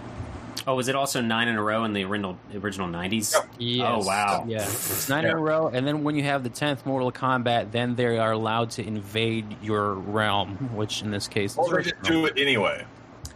Yeah, right. the, which is which is what happens in the games where they just break the rules and they invade Earthrealm anyway. Exactly. Yeah, it's sort of confusing to lay down all this stuff to just kind of push it aside to have these fucking badass battles. Um, that's pretty much the plot, and Cole is in it. He's the he's uh, for anyone that has not seen it, Cole is not a Mortal Kombat character. He was created for this movie as the everyman, and in my opinion, kind of like the star of every sitcom, like How I Met Your Mother or uh, the Goldbergs. Like the main character is the most boring character because I think they want him to be the blank slate so that you can sit in there like Link, who has no spoken words in video games. You know what I mean? Um, Well, they yeah. use them. It's it's almost as a uh, a narrative device because Yeah.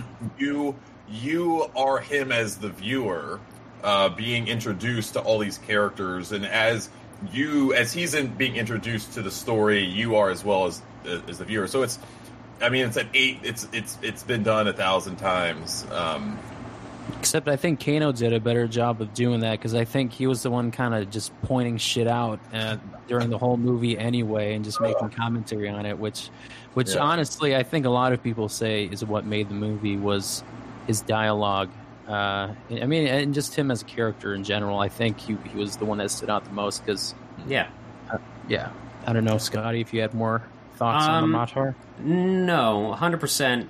He carried this movie on his back, in my opinion, um, because no one else really had like personality exactly that wasn't like I am a warrior, so I have I I cannot tell jokes. You know, like kind of that whole It very much seemed though that like I don't know how the direction you know was for this character, but if you go back and watch the original Mortal Kombat, because I did this week as well, he plays it very very close to how that original uh, actor did as well. They they scaled back on some of the whole like uh, you know just toxicity because the shit that he was said in the original one, it was really bad. Like I was, I was laughing. I was like, God damn, man, they they got away with that back then. Like, okay, all right, but Which, which they- character in the original are you referring to? He's talking about Kano. They, what about Kano? Oh, okay, all right, yeah.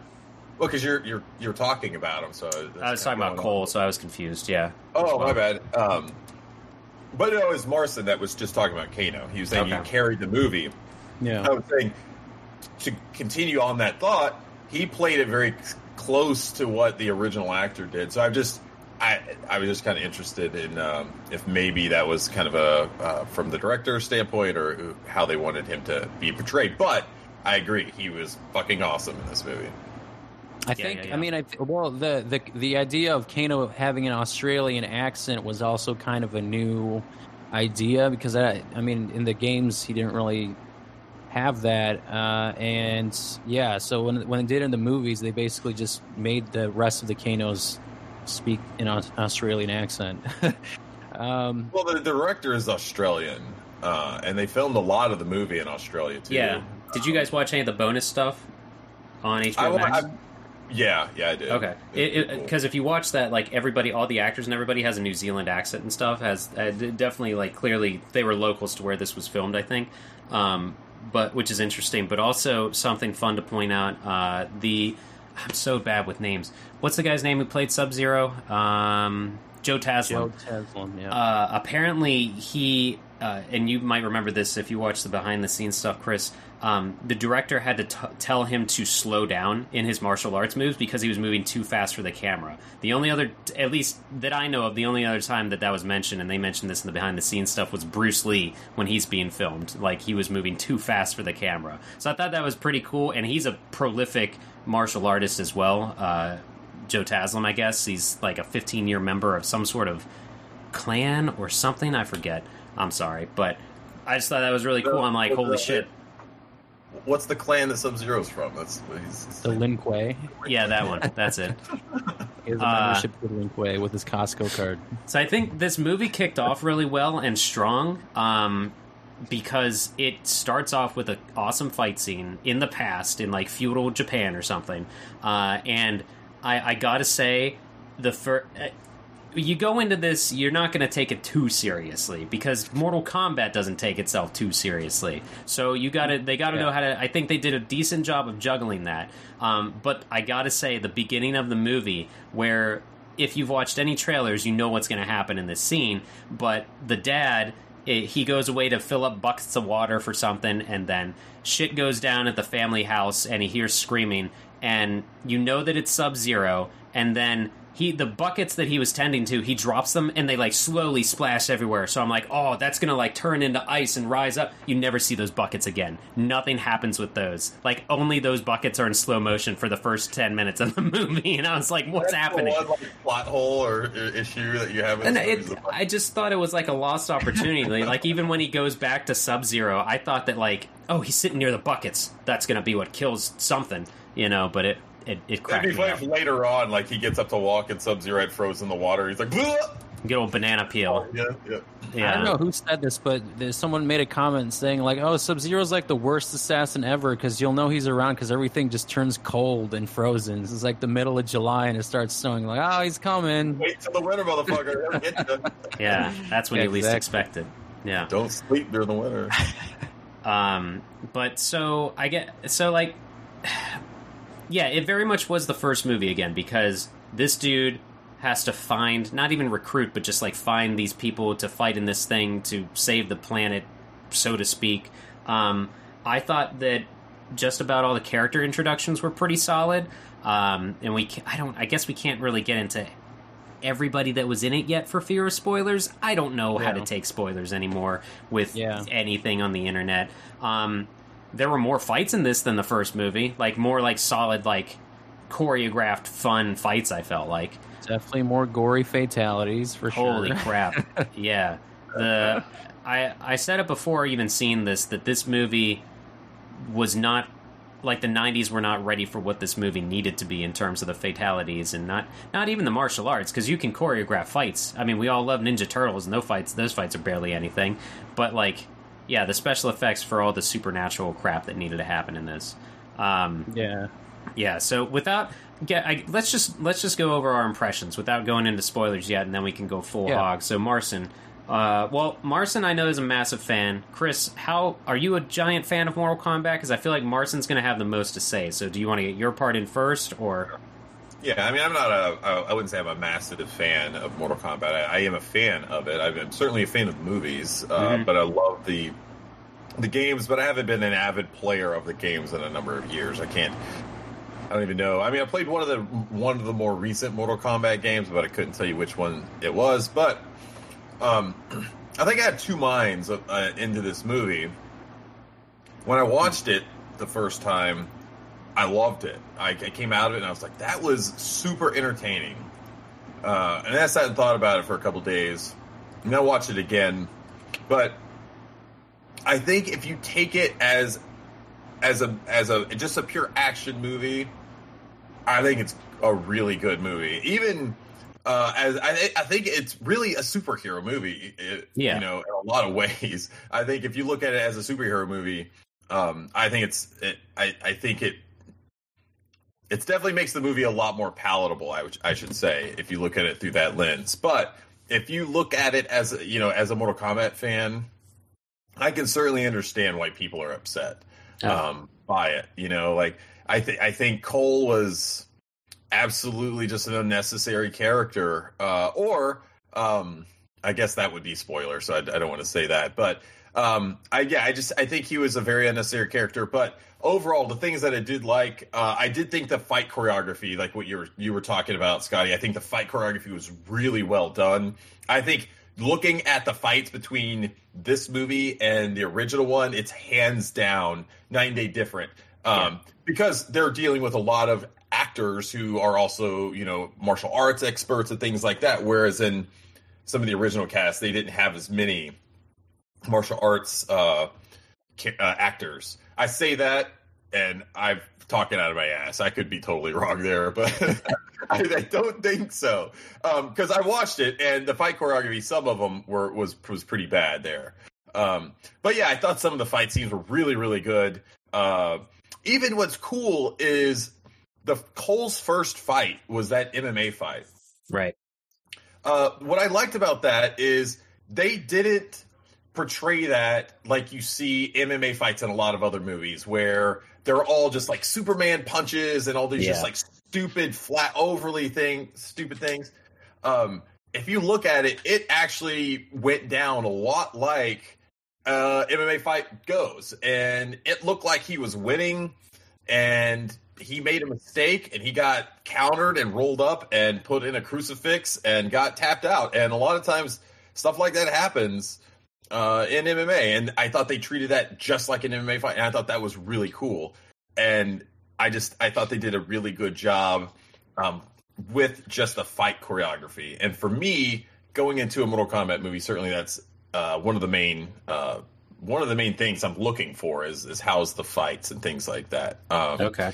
Uh, I I thought Kano was awesome, uh, but I, for me, uh, Kabal was was I thought he kind of Yeah, stole yeah. for me personally. Like I thought he was like a way cooler Mandalorian. I'm sure a lot of people are making that uh, connection, so. but I was just like, man, he looks like a dude I would love to hang out with uh, and just grab a beer with, or I would love.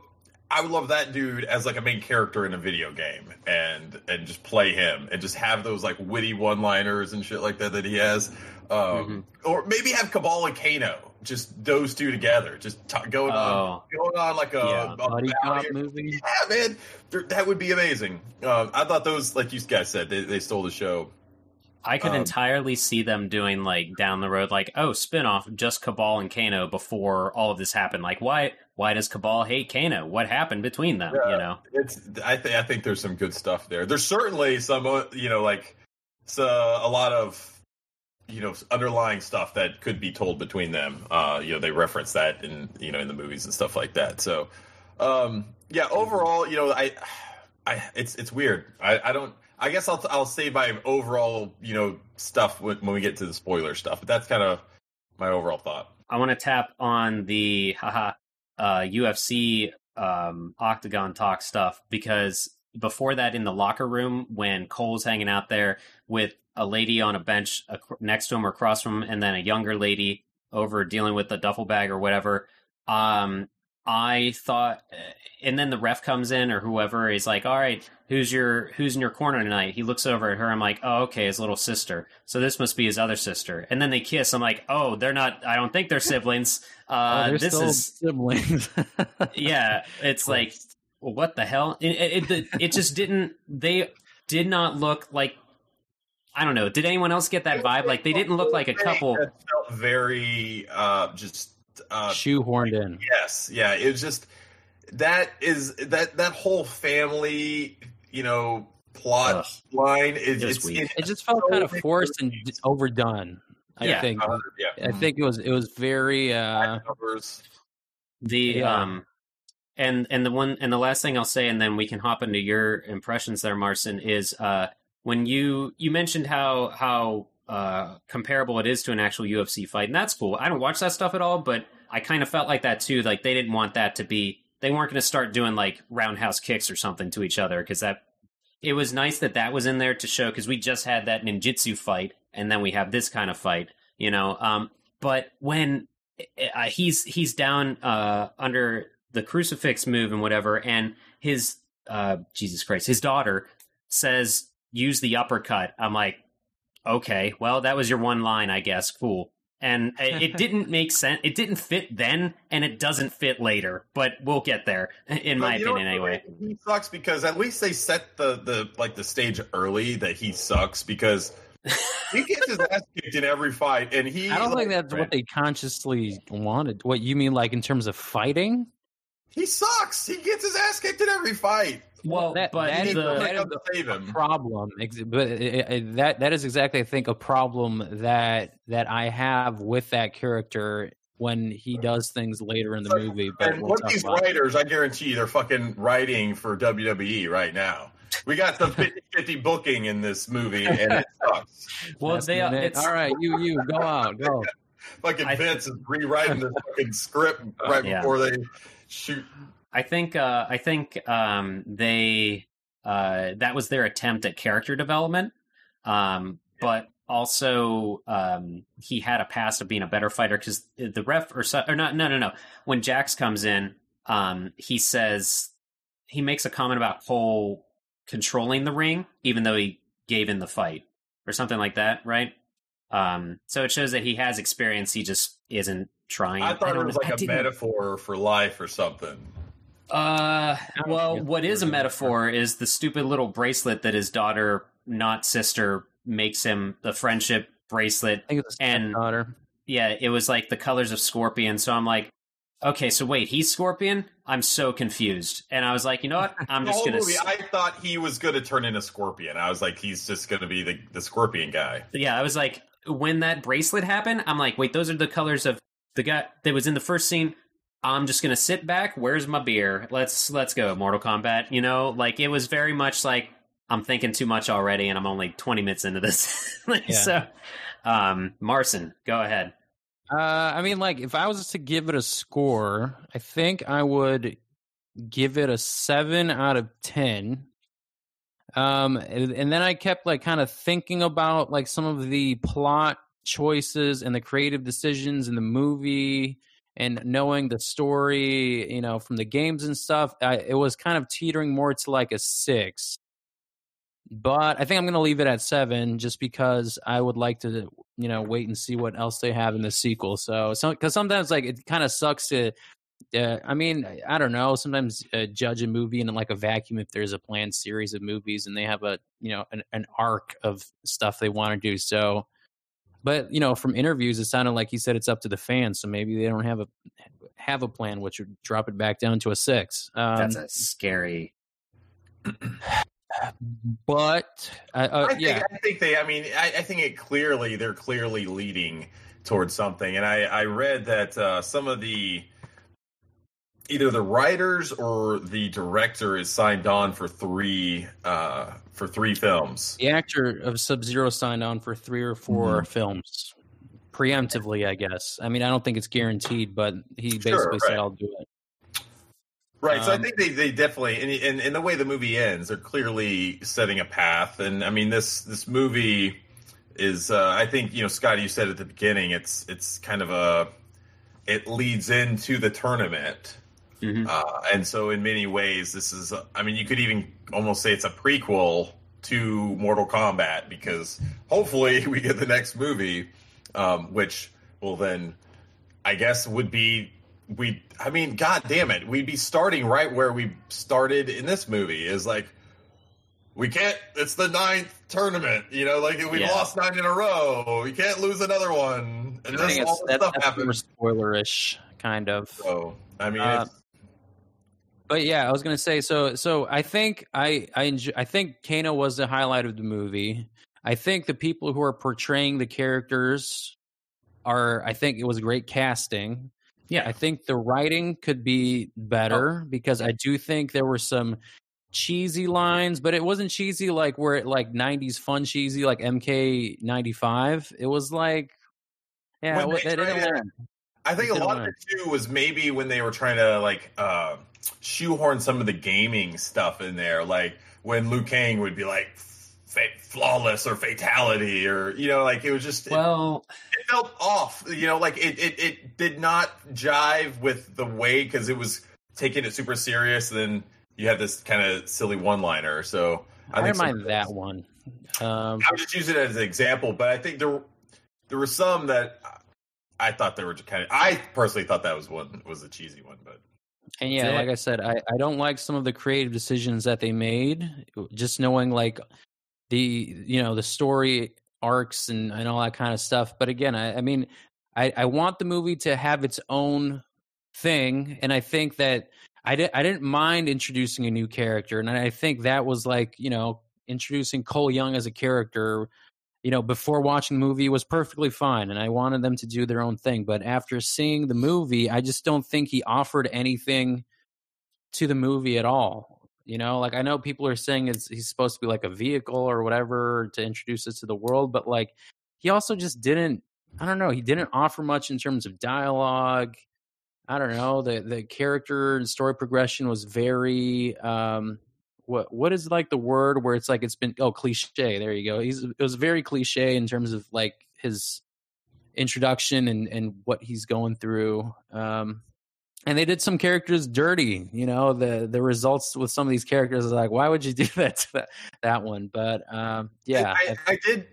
I, I, I saw an interview today uh, with the director about uh, why they decided to create a new character and and the way he justified it, which I, I kind of understood. He said that if you look throughout Mortal Kombat, throughout you know all the games, they're always introducing new characters uh, you know, to the you know roster or whatever to the MK universe. So they felt at, with this movie that you know as there there's been a precedent for you know this you know in games that they could do the same way um, in the movie.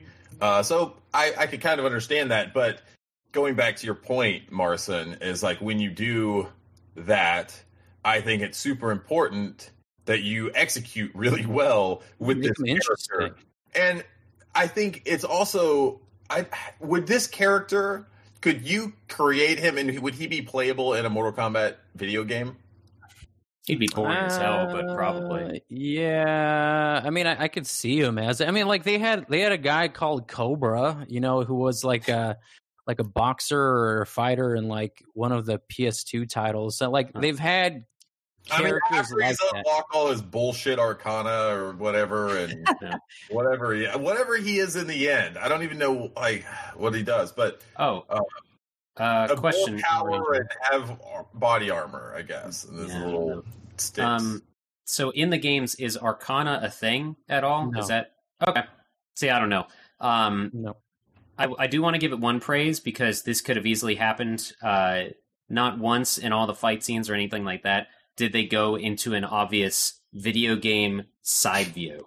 So I appreciated that because like in there wasn't like, oh, this is a Doom movie, so we have to have a first person zoom yeah. like only see the fucking barrel of the gun as you go. I think I think they did a really good job at showing respect for the source material. I think I and if you if you look at the interviews, uh, you know, Simon McQuoid has, has said many times and made it a point that they are very respectful of the source material. And, you know, some people may believe that it was disrespectful for, you know, adding Cole or whatever bullshit. But, you know, like, I, I think they did overall. I think they did a really good job. Um, uh, but like you said, Marson, you, you think they did some characters dirty. So I'm interested in hearing that when we get to the spoiler stuff later. Uh, I think we can get into spoilers now. What do you guys think? Let's do yeah, it. Let's just jump in. All right. So people watching, you can see on screen there. Boom! Spoiler discussion. Look how professional that looks. I did that. Uh, we're gonna talk about spoilers of this movie now. So characters that are in it, fatalities, who's this, who that, what happened, what do, what it do, what it do. Um, and I do we want to read the comments now because those incorporate spoilers. Sure. Or do we? Okay. Let's just so, start off with the comments. Yeah. Yeah. So on Twitter we had Matt Alien Monster at White Pony said my expectations were low, but holy fuck, they should have centered the movie around Hanzo and his journey in hell.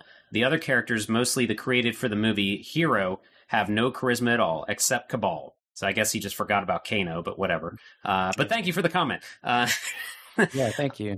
You know what though? I think that, that that could have been a cool thing if if they had the financial backing from New Line to launch like an MK universe. They could yeah. certainly have taken their time and be like, we're going to do a Scorpion film, and that and honestly, that could have been a perfect launch to the Mortal Kombat universe, and then you know ultimately you lead into the fucking Mortal Kombat after you've done a few of the you know singular character films. Yeah. Um, that could have been a great way to do it. Obviously, they're you know like the film industry you know is in a much different state now than it was you know two years ago, and so maybe back then they, they they may have had those discussions, but certainly now they're they're looking at making as a big a return on these films as they can get. So I mean, this movie was probably this movie's budget was fifty million. So like for, in terms of blockbuster, I mean, I, I, guess that's a good chunk. But I mean, there there are like much bigger movies that had like you know in, in six in the six figures range, and I think they'll obviously you know get their money back on this movie. It's not going to be a Mortal Kombat Annihilation. um, But yeah, that made no charisma at all except Kabal. I mean, Kabal, Kano had charisma. Uh, that was about it. But I, like, like people like you know Sub Zero. I mean, he he's supposed. I, I like that he was just kind of a silent, cold killer. Like he just shows up and and just does damage and then leaves. I, I actually like that. What um, did they ever explain how he died? How Bi-Han died? Because he just uh, like they never. He always see is he's this awesome assassin, and then we train like you know fast forward a few hundred years or whatever, and he's Sub Zero now. Yeah. He's this zombie. He's not. I don't think he's dead. He's not dead. He's just. I. I. They, that's the thing. They didn't explain exactly like how he's survived six hundred years or whatever it was. I mean, but you know, you have an Arcana or whatever, or uh, I guess well, the, the Lin Kuei master, like the, the, cryo, I don't know what it's called, but it, they all have like freezing techniques in that clan, hmm. essentially. Okay. So they all mastered that kind of freezing technique stuff. So maybe somewhere along the line that involves immortality. Like or, I can't honestly tell you. some like Darth Sidious stuff, and they've like unlocked. They they know how to beat death. Well, I mean, it could involve ice. You know, like people like to dude, jump in an ice bath and oh, think oh, that I you thought, know.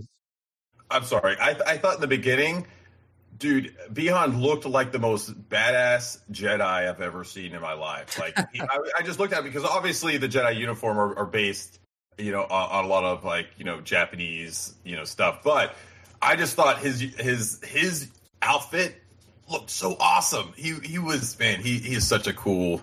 I love him as a, I watch Warrior a lot, so he's in that, and he he is mm-hmm. so yeah. good in that movie or that you know, series. Well, one thing that people pointed out in, in one discussion that I was listening to that I was like, yeah, you know what? That is kind of fucked up. Was um, at the beginning when they're both talking, and Sub Zero is obviously speaking uh, in Mandarin, and Scorpion is Japanese.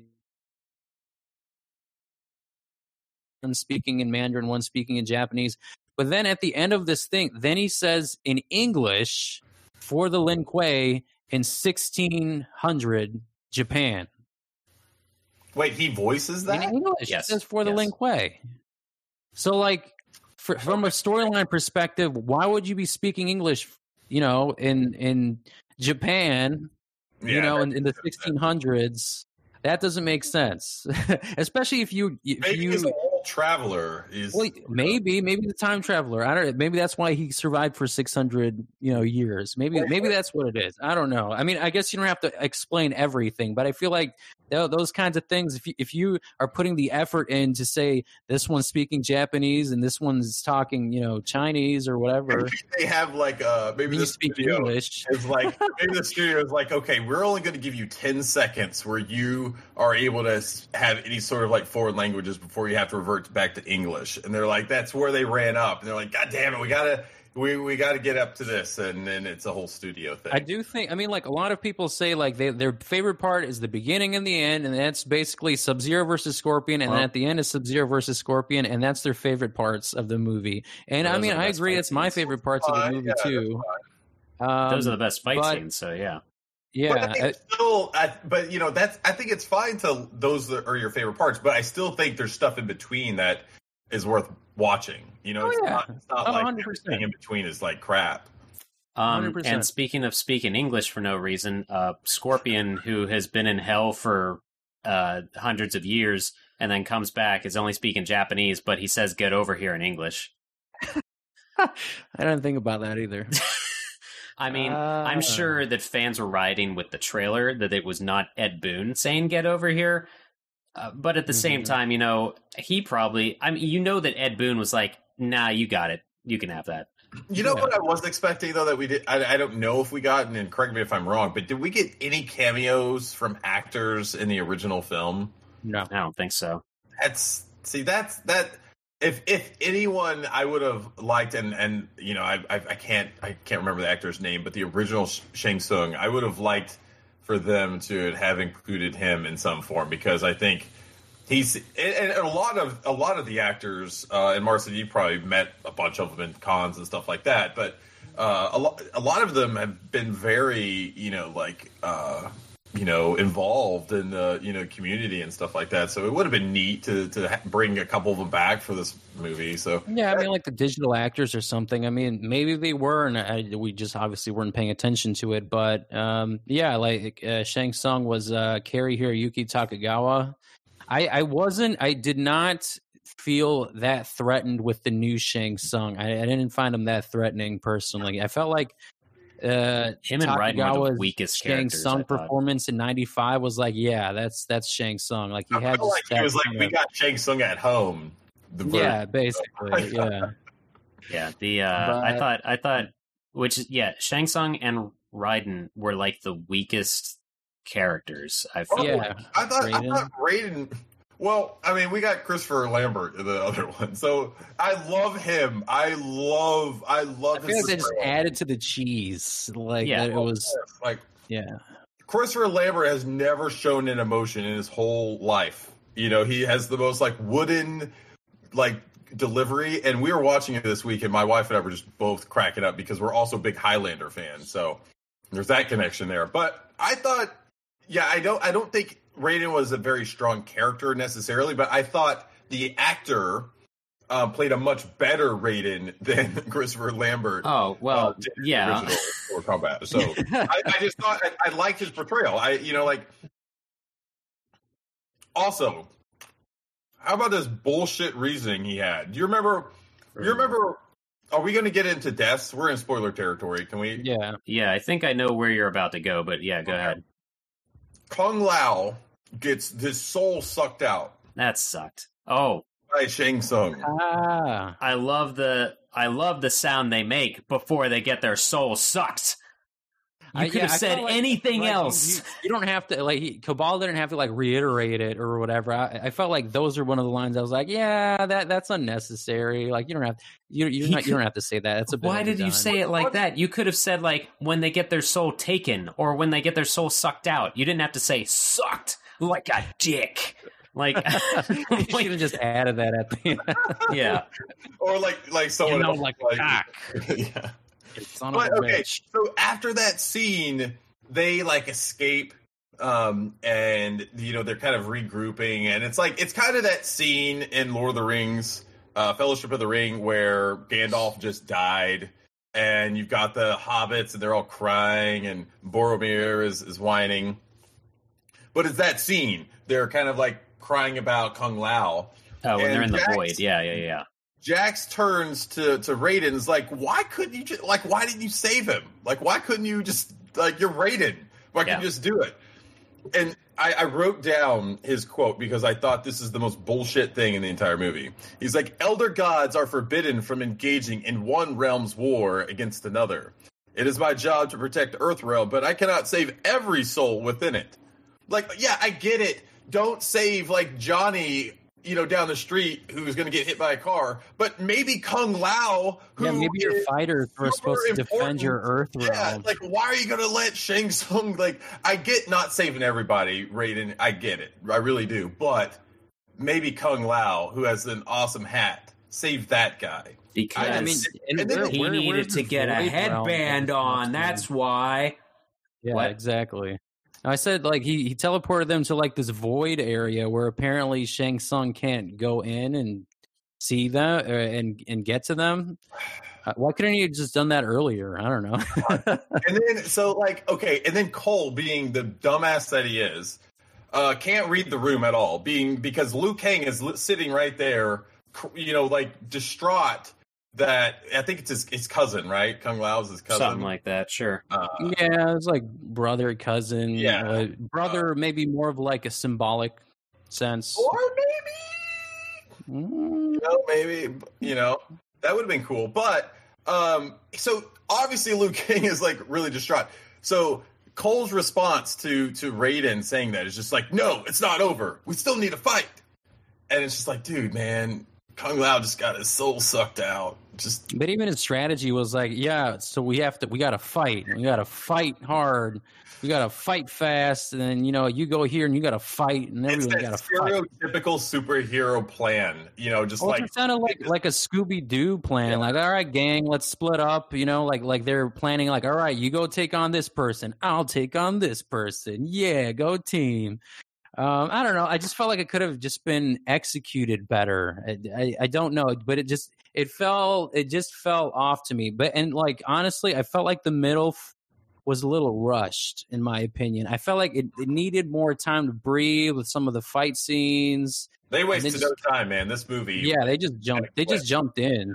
It did. Um, it didn't breathe. Which you know, like it's funny because at the end, I was like, "Holy crap, this movie's over!" Like I didn't, uh, Yeah. I, was- I didn't realize it, it had already been over, and I think that was probably, uh, you know, like, I, I think that was a good thing for this film. I, if if they had done more. Maybe more character development, it would have felt like it slowed things down too the- much. the I first one- The first one has bad pacing. I do remember that because there's so few fight scenes, and then it is the actual tournament that they're fighting in. This one, honestly, like two thirds of the way in when the fights were happening in the temple, Rachel and I were like, wait, is this the tournament? Or are they Yeah, preventing the tournament? Because it was never like, it was wasn't never, explained.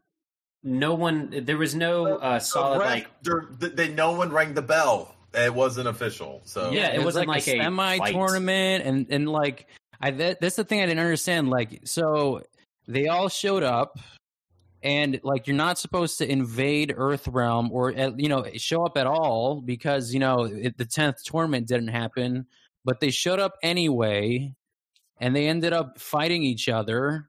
So it's Yeah. like you're already breaking the rules right there. Like I just I just didn't understand why that was the decision that they made, you know? And Right. like the the Arcana stuff we talked about, that was made up, but I didn't mind that. But I felt like you also don't have to Let's talk about explain. Can we sit there and talk about that whole thing because I feel like we need to to delve into the Arcana stuff more. Sure, yeah. That is a that is Okay. probably. I mean, outside of maybe Cole Young, that's probably the most uh like kind of controversial subject Oh, really? because in the original game and movie, it's just these characters were just that's what they were. You know, like they had these kind of powers. They didn't activate them or anything, but um it's really weird because like I don't know if we've explained it. Basically, if you have this the symbol, the the Birthmark. like, It's- Mortal it's- Kombat. it's definitely a birthmark. Well, yeah. It's it's not because you don't Yeah. have to you whatever, but No, that was the joke I was someone- making. yeah, yeah. like, if if anybody was taking this movie serious at all at any point, when they say this is a birthmark that's shaped like a dragon, then it's like you're watching a Mortal Kombat movie. All right, just ease up. I've had this birthmark since I was born.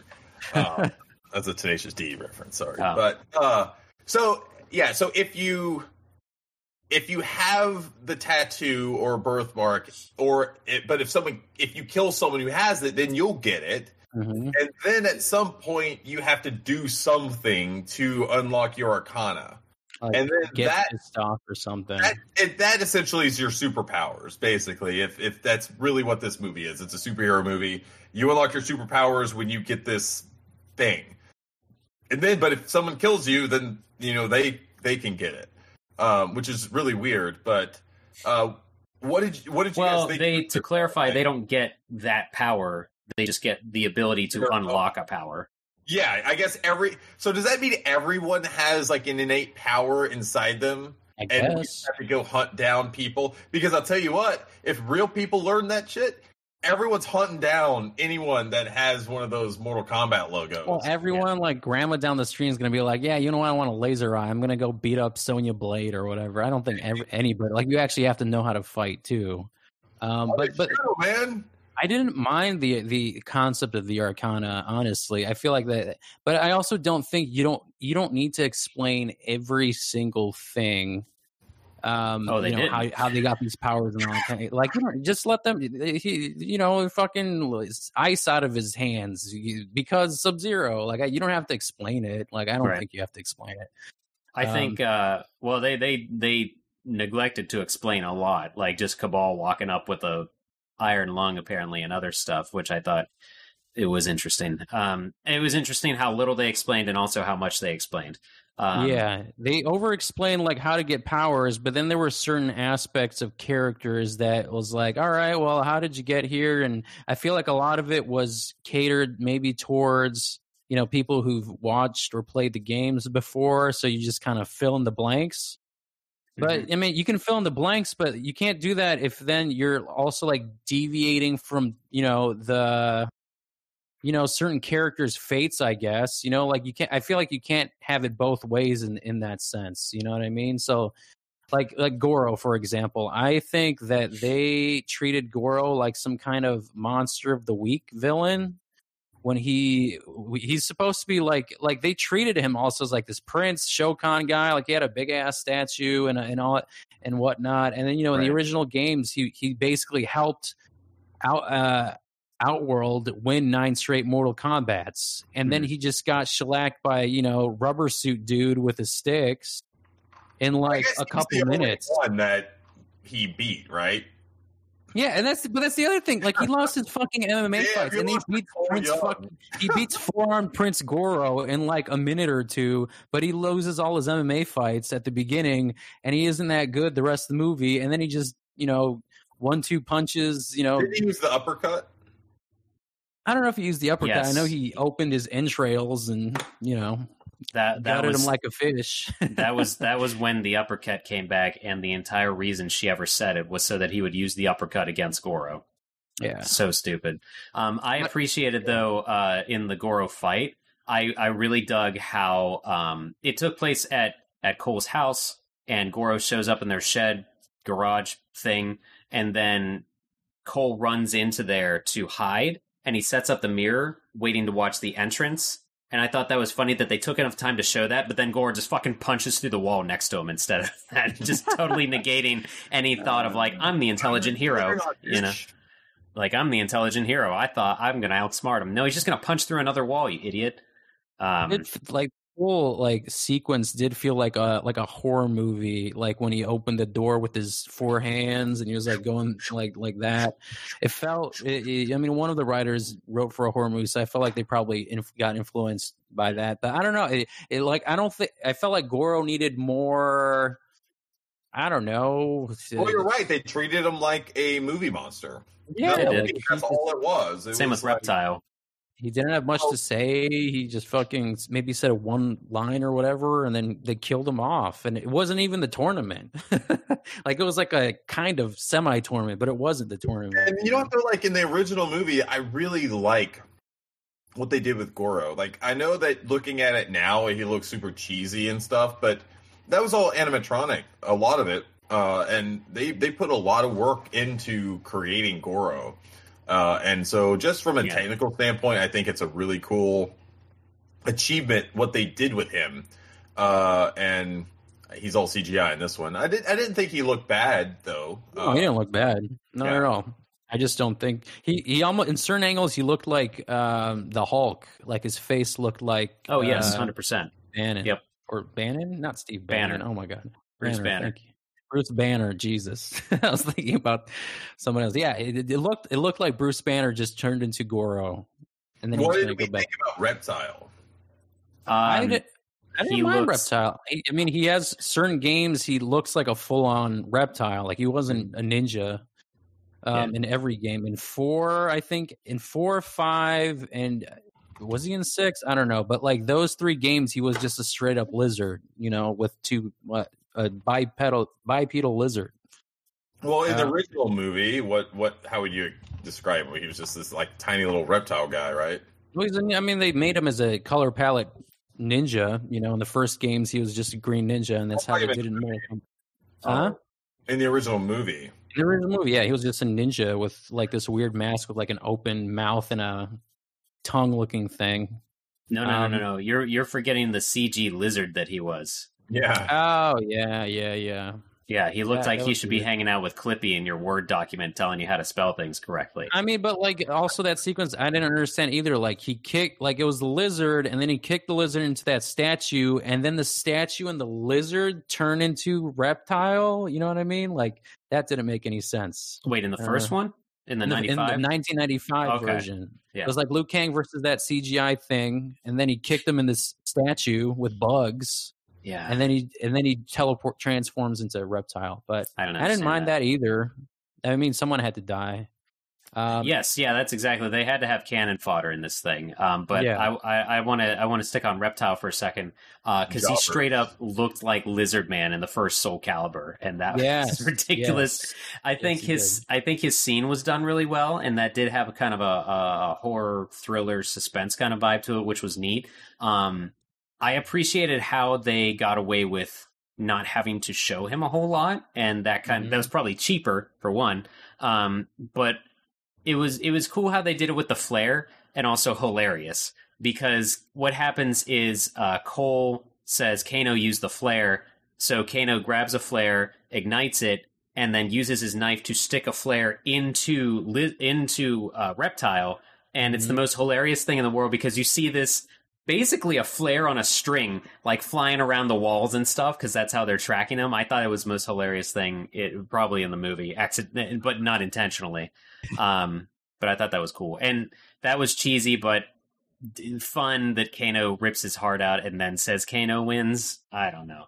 I thought that was just part of his character too. Like I felt like Yes, eh, he it made his sense. lines deserve he did he like his delivery was deserved because he was Right. just like that the whole movie.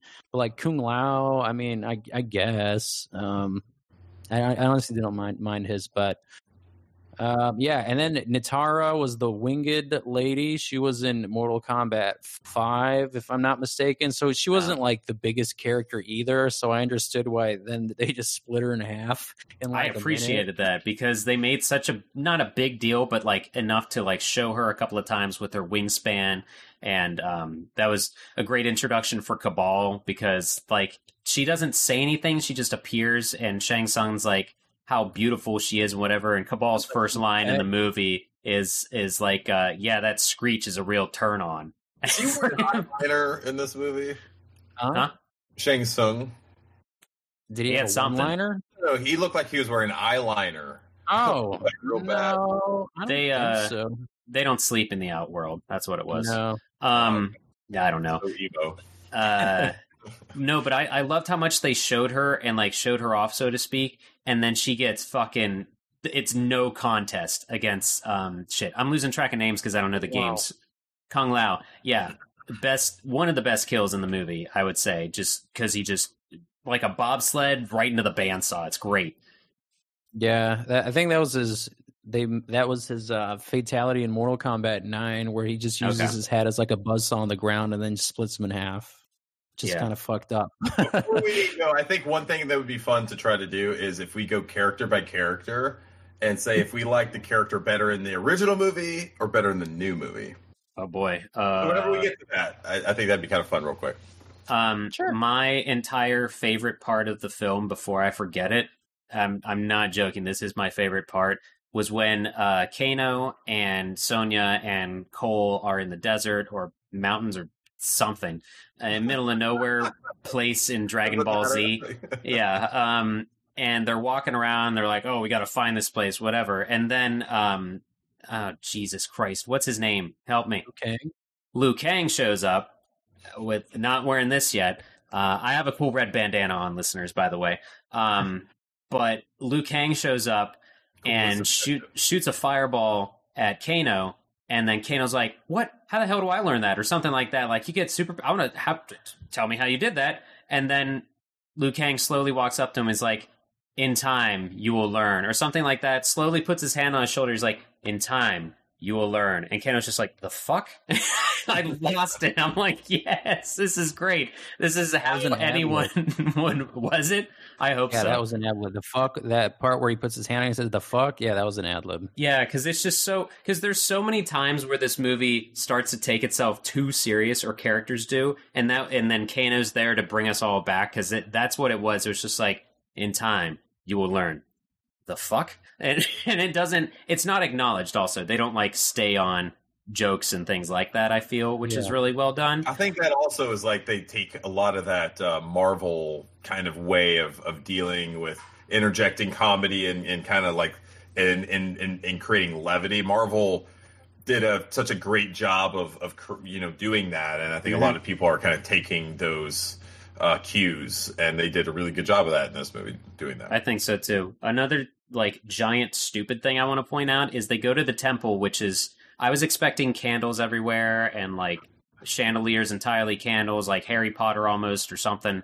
And no, we got like fluorescent lights over top of of Jax's surgical bed, just hanging in nets. And also, don't Yeah. worry, the Shaolin is it the Shaolin monks? I guess just the monks or whatever. Yeah. Um, they uh, not only are they not only are they surgeons and doctors, but they also have all this tech around, and we're gonna make you some sweet ass robot arms. So we got you, bro. In they this do cave. robotics and like there's that thing in the middle that looks like something from Zordon's uh, hideout and Yeah, Power was Rangers that, like- the movie. Was that Raiden's Why not, man? Why something? can't why can't why can't the Shaolin monks have some awesome stuff?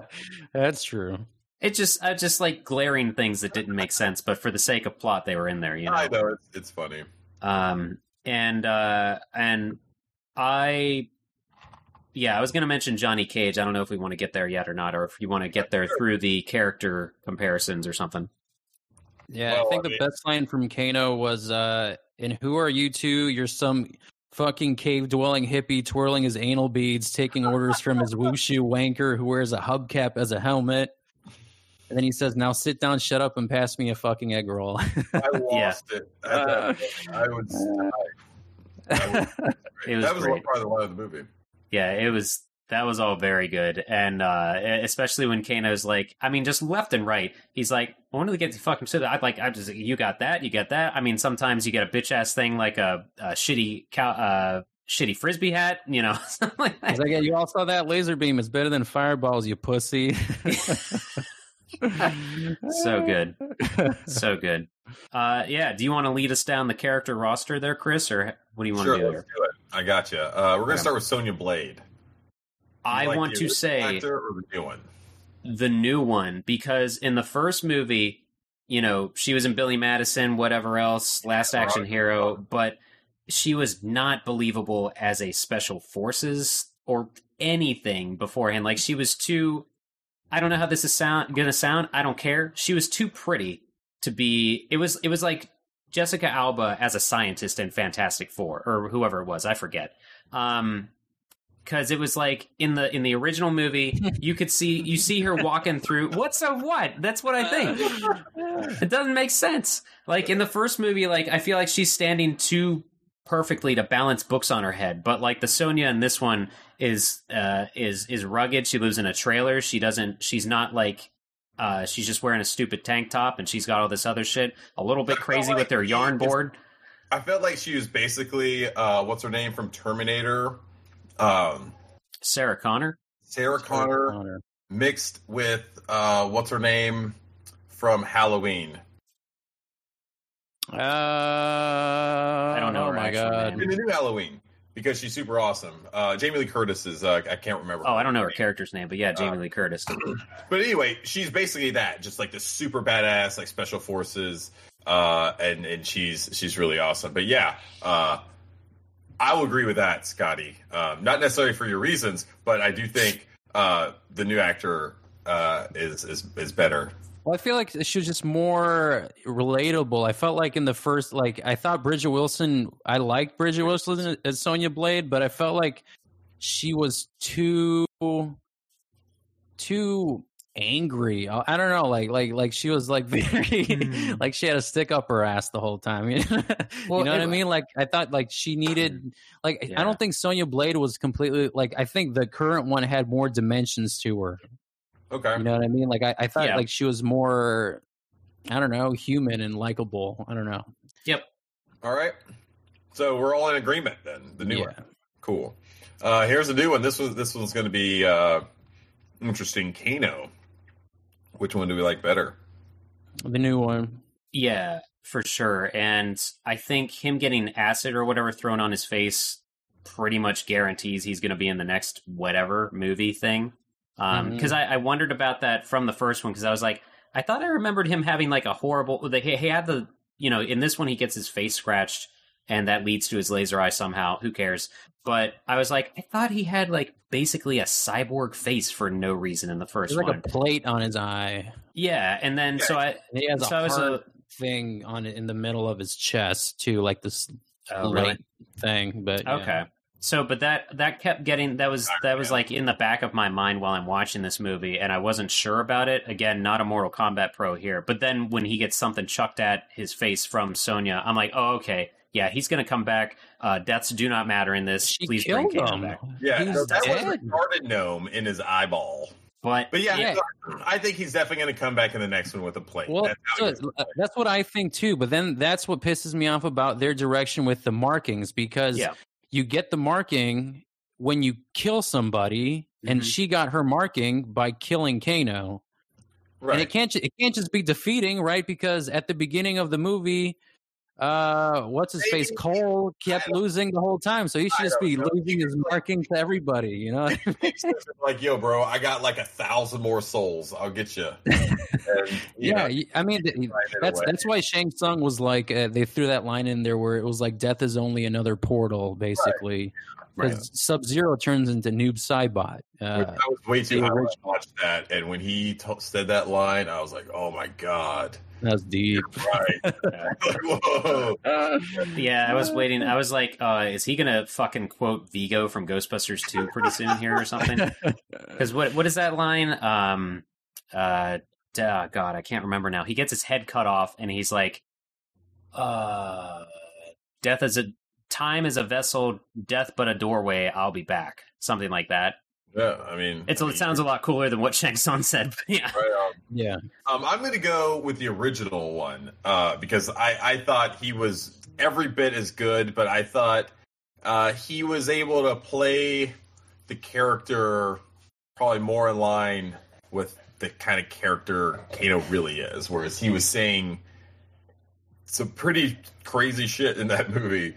I I do don't think it was that controversial. I have to Uh, go back and listen, it, but it was it was no, it wasn't too controversial. All I'm saying is like you could not say those things in a movie today. Is all I'm saying. I Um, think I a lot remember of- he's just incredibly mm, sexist, it's very right? sexist and Yeah. just overly like sexist and chauvinistic stuff. Really, I mean, I mean, it was they skirted the line in this movie much better, uh, and I thought, but I'll I'll just go with the original Kano. Let's keep moving. Um, okay, Sub Zero. Um, This I one don't for even sure. remember I mean, like I just the think the original Yeah. Sub Zeros and Scorpions. I'll just knock out both. They were just treated more of like stuntmen side pieces than anything with any dimension. they were under like uh, Shang Tsung's spell. Yeah, they're just kind of like bodyguards or whatever. Yeah. really they were almost like zombie they they didn't really have personality so i think i i think it's a shoe in for uh for me at least i'll go sub zero for the new Yep. one the new one Yep. cool Yeah. uh what about jax Probably the Uh, first one, honestly. I thought he was. I I, I kind of liked him before he got his arms in this newer one. I feel like he had more depth or something. I don't know. I like thought his tiny robot arms looked goofy, but I think. i love yeah. the tiny robot Ugh, come on, pick it up. i forgot about those until Like, I thought they were like held together by like chicken wire. I was like wincing. Was like trying to lift the rocks up. I thought they were just gonna rip off his hands. He's like, Like they Yeah. just with my good hand hammered hammered in those metal arms into his like you know limbs. But I don't know. Uh, yeah, the first movie had a different Jax. Then Annihilation had a, another actor who portrayed Jax. But we're just talking about the first movie, or Yeah. do you want to include Annihilation? no, we're not. any other ones Uh, yeah. I mean, this one. I mean, again, this one has just more character. The other one just kind of showed up for a scene or two. He said, "Sonya, where are you?" and that's it. So, the new one. I'll go with the new one as well. okay, this one's gonna be fun. Uh Raiden. So we got uh ha, what's it is it Tadanobu Asano? Uh or Christopher Lambert. I'll go with Christopher Lambert. I just, I, I don't know. I just liked. It, it was just, just so fucking stupid. I don't know, like, it, it, like it's just so good. I don't know. it is an Yeah. iconic performance, I will say that. Like I don't know if it would work with the, the, with the current movie, but like, I feel like his performance was like so. I don't know, '90s. I don't know. I don't know how to describe it. I, I read uh, I read an article or maybe I watched a video about the making of, but like they needed him in that movie because he he's the only one with any star power uh, for that Right. film, and uh, I want to say like I mean it was almost kind of beneath him to take it. I think at the time because he was still doing Highlander and some other stuff, but um, it was a really big deal that they got him in it, and.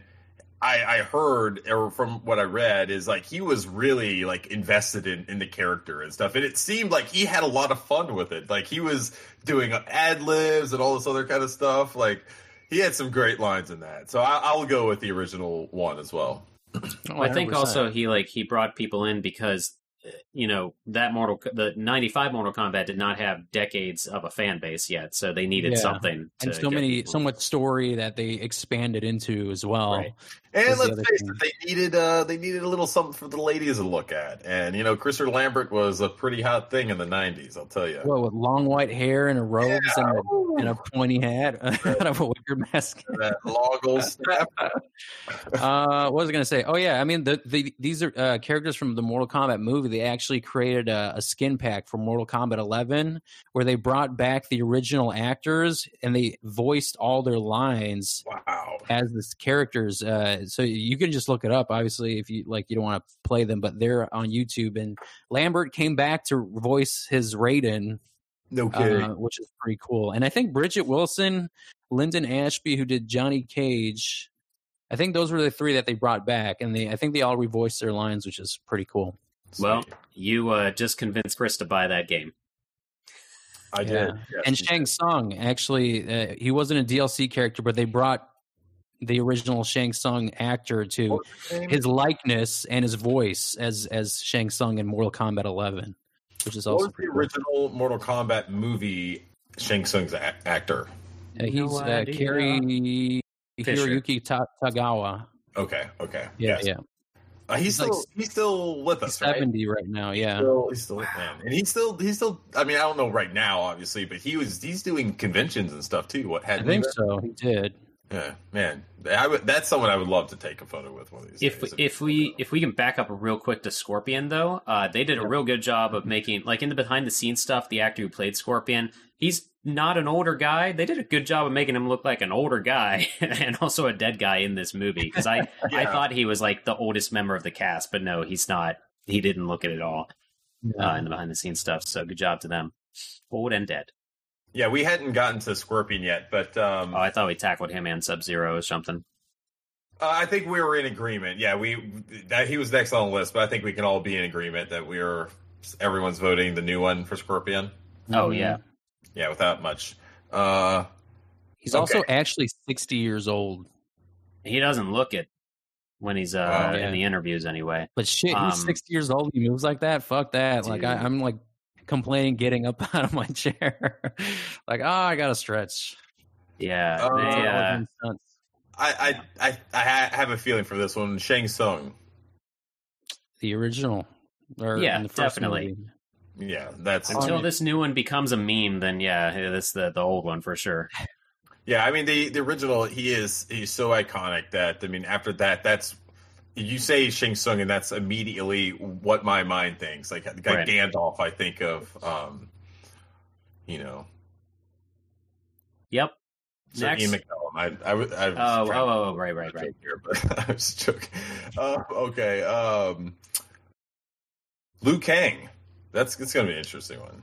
Uh, I think he- kind I of. think the new one's a good Liu Kang, but I think Robin Shou was just the uh, the MK one and two. I just I don't know. I think he, I, ju- I just like his character be- better. His Well, he portrayal. played a more important character, didn't he? Uh, in in the original movie. I mean, it was kind of he was. Oh, he's like the main at the end, character. He was Yeah. kind of like the, the the focal point. He was yeah, like, he was. Yeah, exactly. I, I mean, I think that also just helps my perspective though, because yeah, in, in this one, he was just treated more like a like a like a tacked on side character kind of, and he wasn't given enough backstory either. Even though he's supposed to be like the chosen one, and all that. But I guess that goes to Cole Young. Ah. Yeah, just kind Cole of Young emphasized. is Roman Reigns in this movie. Cole Young gets the push, and fucking Liu Kang, you know, is Honestly, again, like I was fine with Who's Liu Liu Kang Kang? not being the focus because I'm like, all right, well, they're just doing Liu Kang again, which is like if you're giving it to Cole Young, great, but like you didn't utilize him and give him good lines and whatever. But yeah, original Liu Kang. yeah, they just give him Wakanda armor. Yeah, exactly. Wakanda. God damn it. Uh, well, they did. That's exact. The Black Panther, uh, his armor was it absorbed energy and whatever, and then it creates a blast of energy yeah, as a. yeah, I You're not offensive. wrong. You're That's not exactly it what his freaking gold shit did. Yeah. I know what you'll do.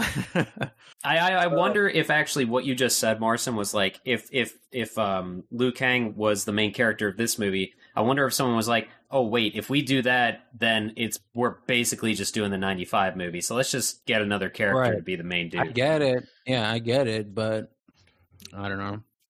Should have just made him better. have- Tito. Yeah. Yeah. One of the most popular characters is just Johnny Cage. Not. um, anyway, uh, let's go. Uh, Kung Lao was. Did, did we have Kung Lao in the original movie? No, so. they, they- what there wasn't one in the first and second, but there was a TV series live action in the '90s called Mortal Kombat Conquest, and they did have them in that as, All as the main character. All right, we'll, we'll go with that one. We'll go with that guy. but I, I mean, I like this new one better. But again, they just like he's just just kind of like a side character, and then they just toss him aside again. You know. I, I, you know what though, I, I really like the actor who played him. I don't know, I don't know if I've seen him before, but you're right. Like I, I wanted to see more of him.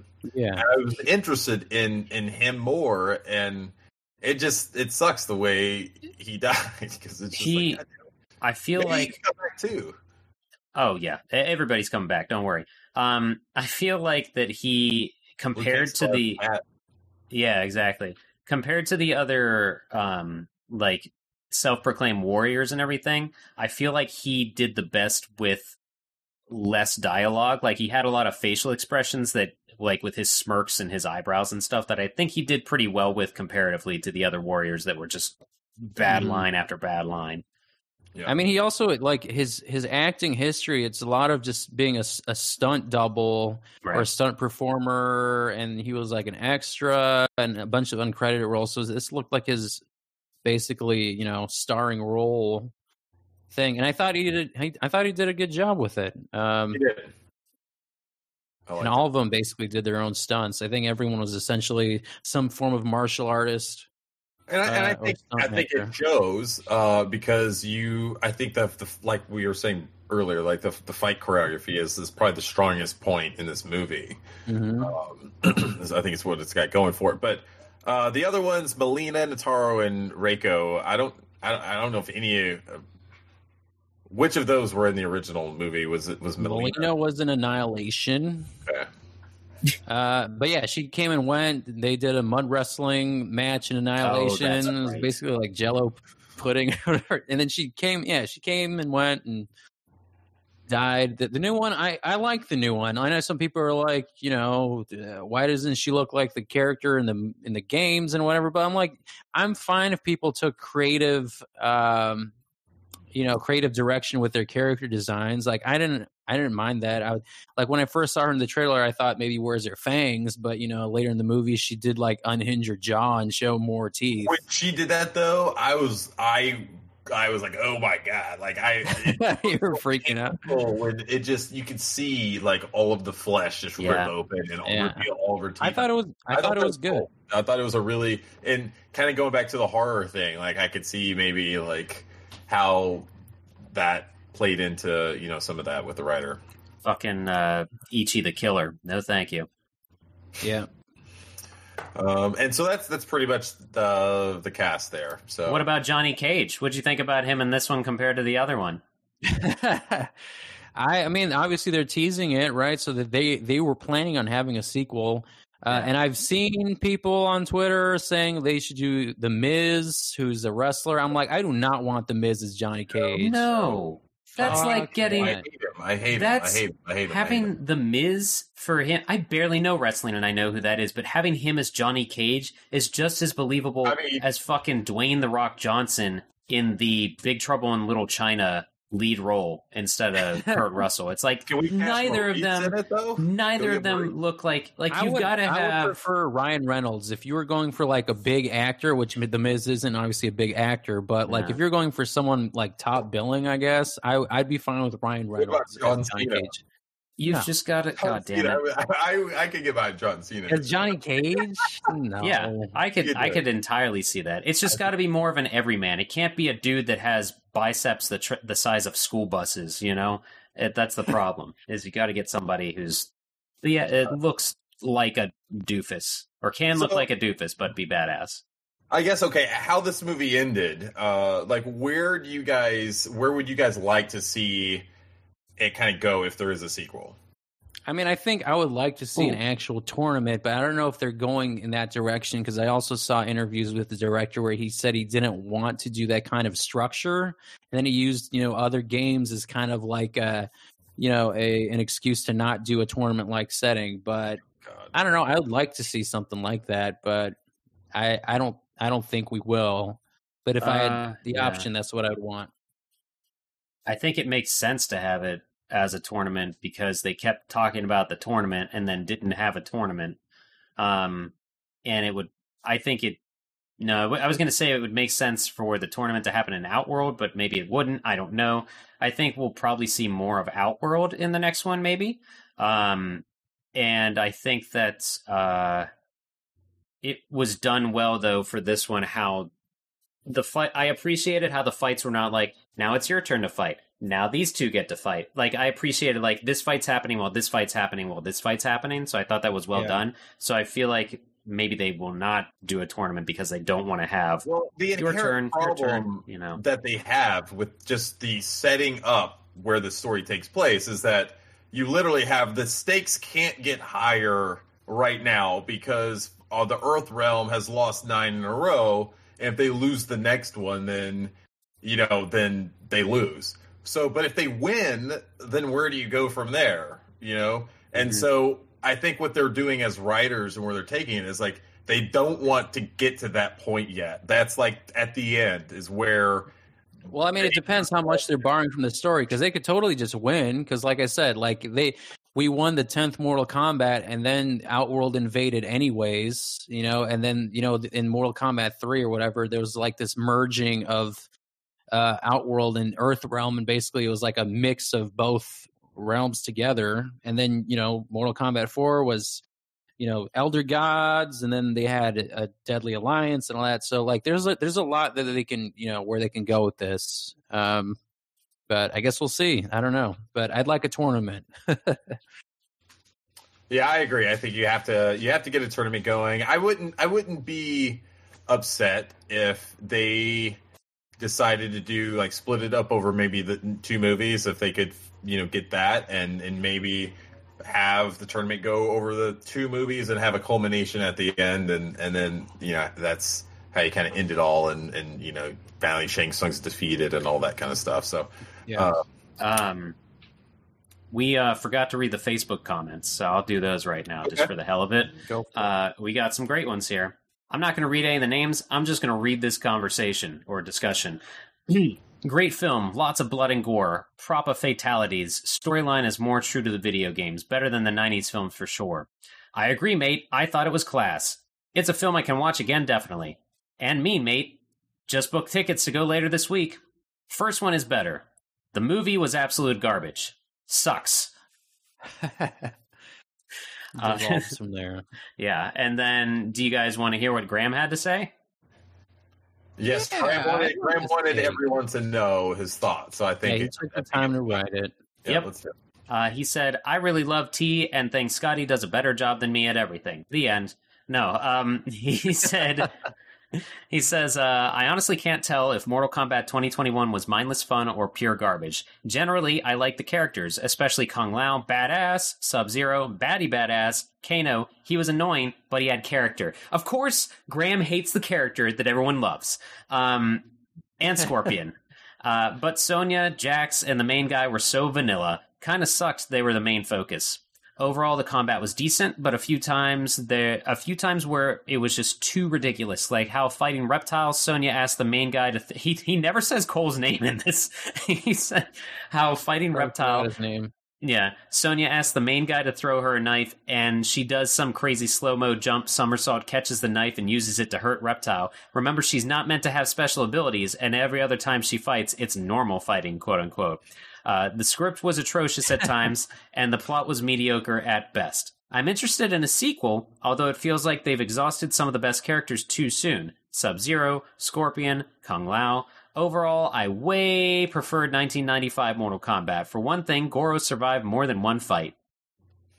Yeah, Of co- of I- I mean. I'll give him the Goro part, and I think as a movie as a whole, I, I think I did prefer the original to this one, but I think this series has much more potential than where it landed with Annihilation, of course. Hmm, um, right.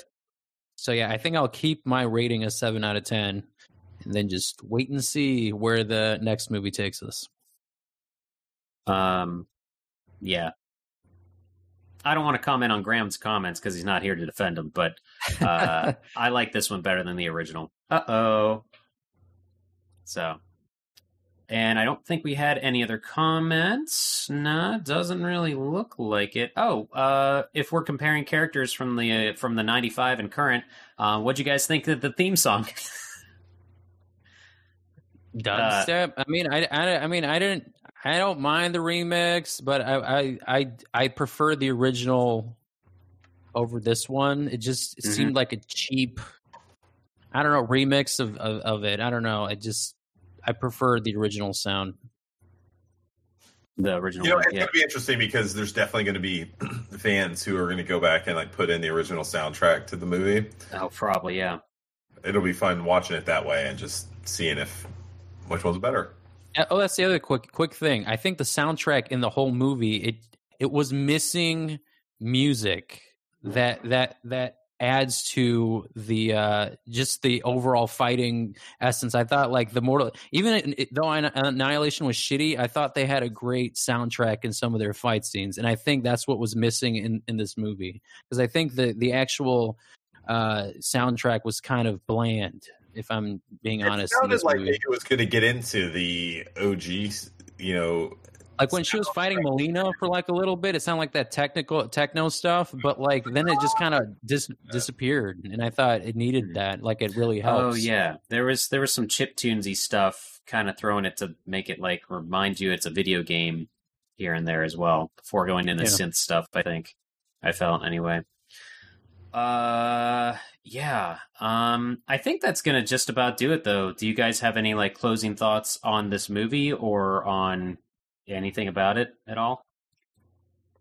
Uh, I mean, I, I feel like I, I I got what I had to say out of it. I, I do Yep. I do. I think if you're a fan of Mortal Kombat, you should definitely go see it. Um, you know, if you like the movies before, I think you should at least watch it once.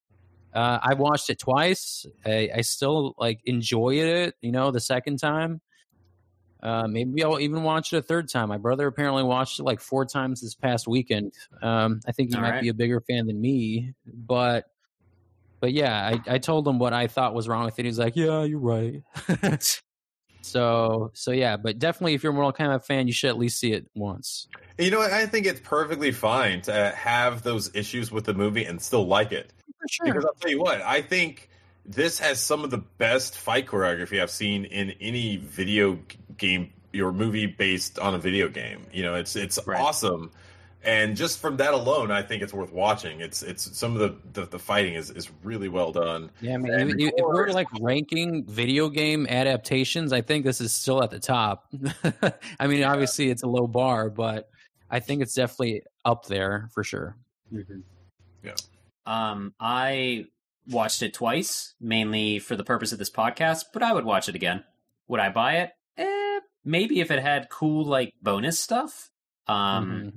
I I think it was well done overall. I think the hate, like I think it was a good movie. I, but I also don't know the source material as well as you guys. Uh, so I maybe that says something about it judgment. yes. Um, like I hated the Sonic movie, but I genuinely think that's not a good movie, not just not a good Sonic movie. But I'm a huge Sonic fan, so maybe that's why I think this movie is okay. I don't know anymore. All I care about is I had a fun. It was a fun ride for me. Yeah. So it's not going to end my world if it's a bad movie about something I love. Uh, Michael Bay already did that. So I think that's to do it. Um, and uh, it's Wednesday. We've got stuff coming up all week. Tomorrow night, if you're watching this live, I'm hosting the Thursday night throwdown. We're to play Sonic and All Star Racing Transformed again. It's our monthly go around with that insanity. Um, Wednesday, I think Graham will be battling in the Wonder World. And uh, Saturday, Happy Dude's got stuff going on. We got stuff going on every day. Uh, and we actually are going to come back on Sunday for another podcast. No clue what we're going to be talking about, but it's going to happen. Um, Marson, anything going on housekeeping wise you want to talk about real quick?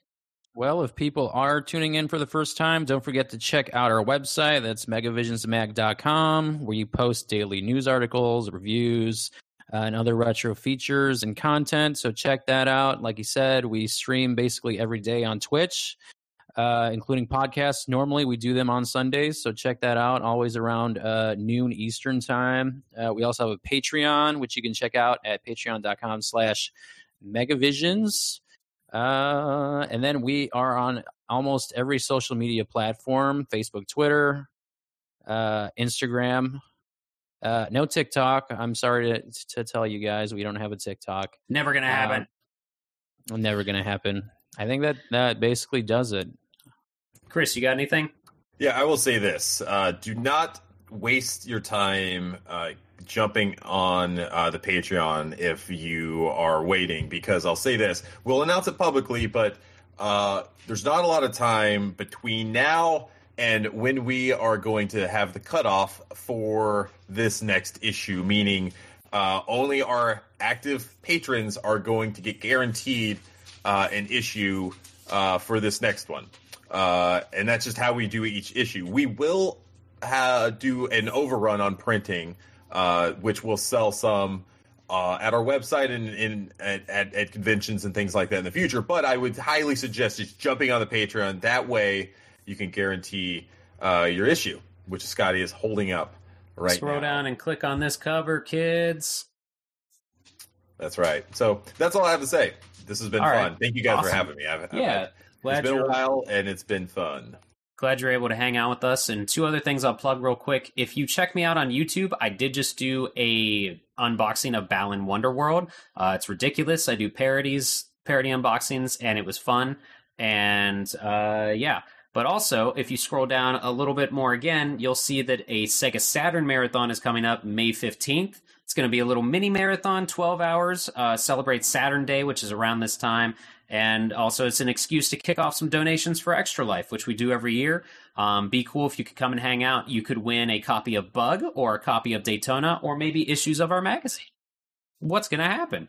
That is again May 15th coming up people. So what we're going to do it right now is raid Mr. Scoot. He is a pretty cool dude and of course, since he's cool, he's playing Mortal Kombat right now. So if you want to hang out and uh, go show him some love people, him Megavision sent you. Otherwise, keep the dream alive. Need an exit quote. Whatever. We're going to go raid in just a couple of seconds, and then I will put up a transition because I'm a smooth as hell host. Let's go ahead and raid him. See ya.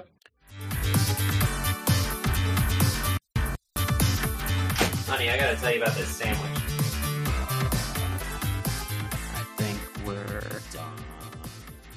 Yes, it was.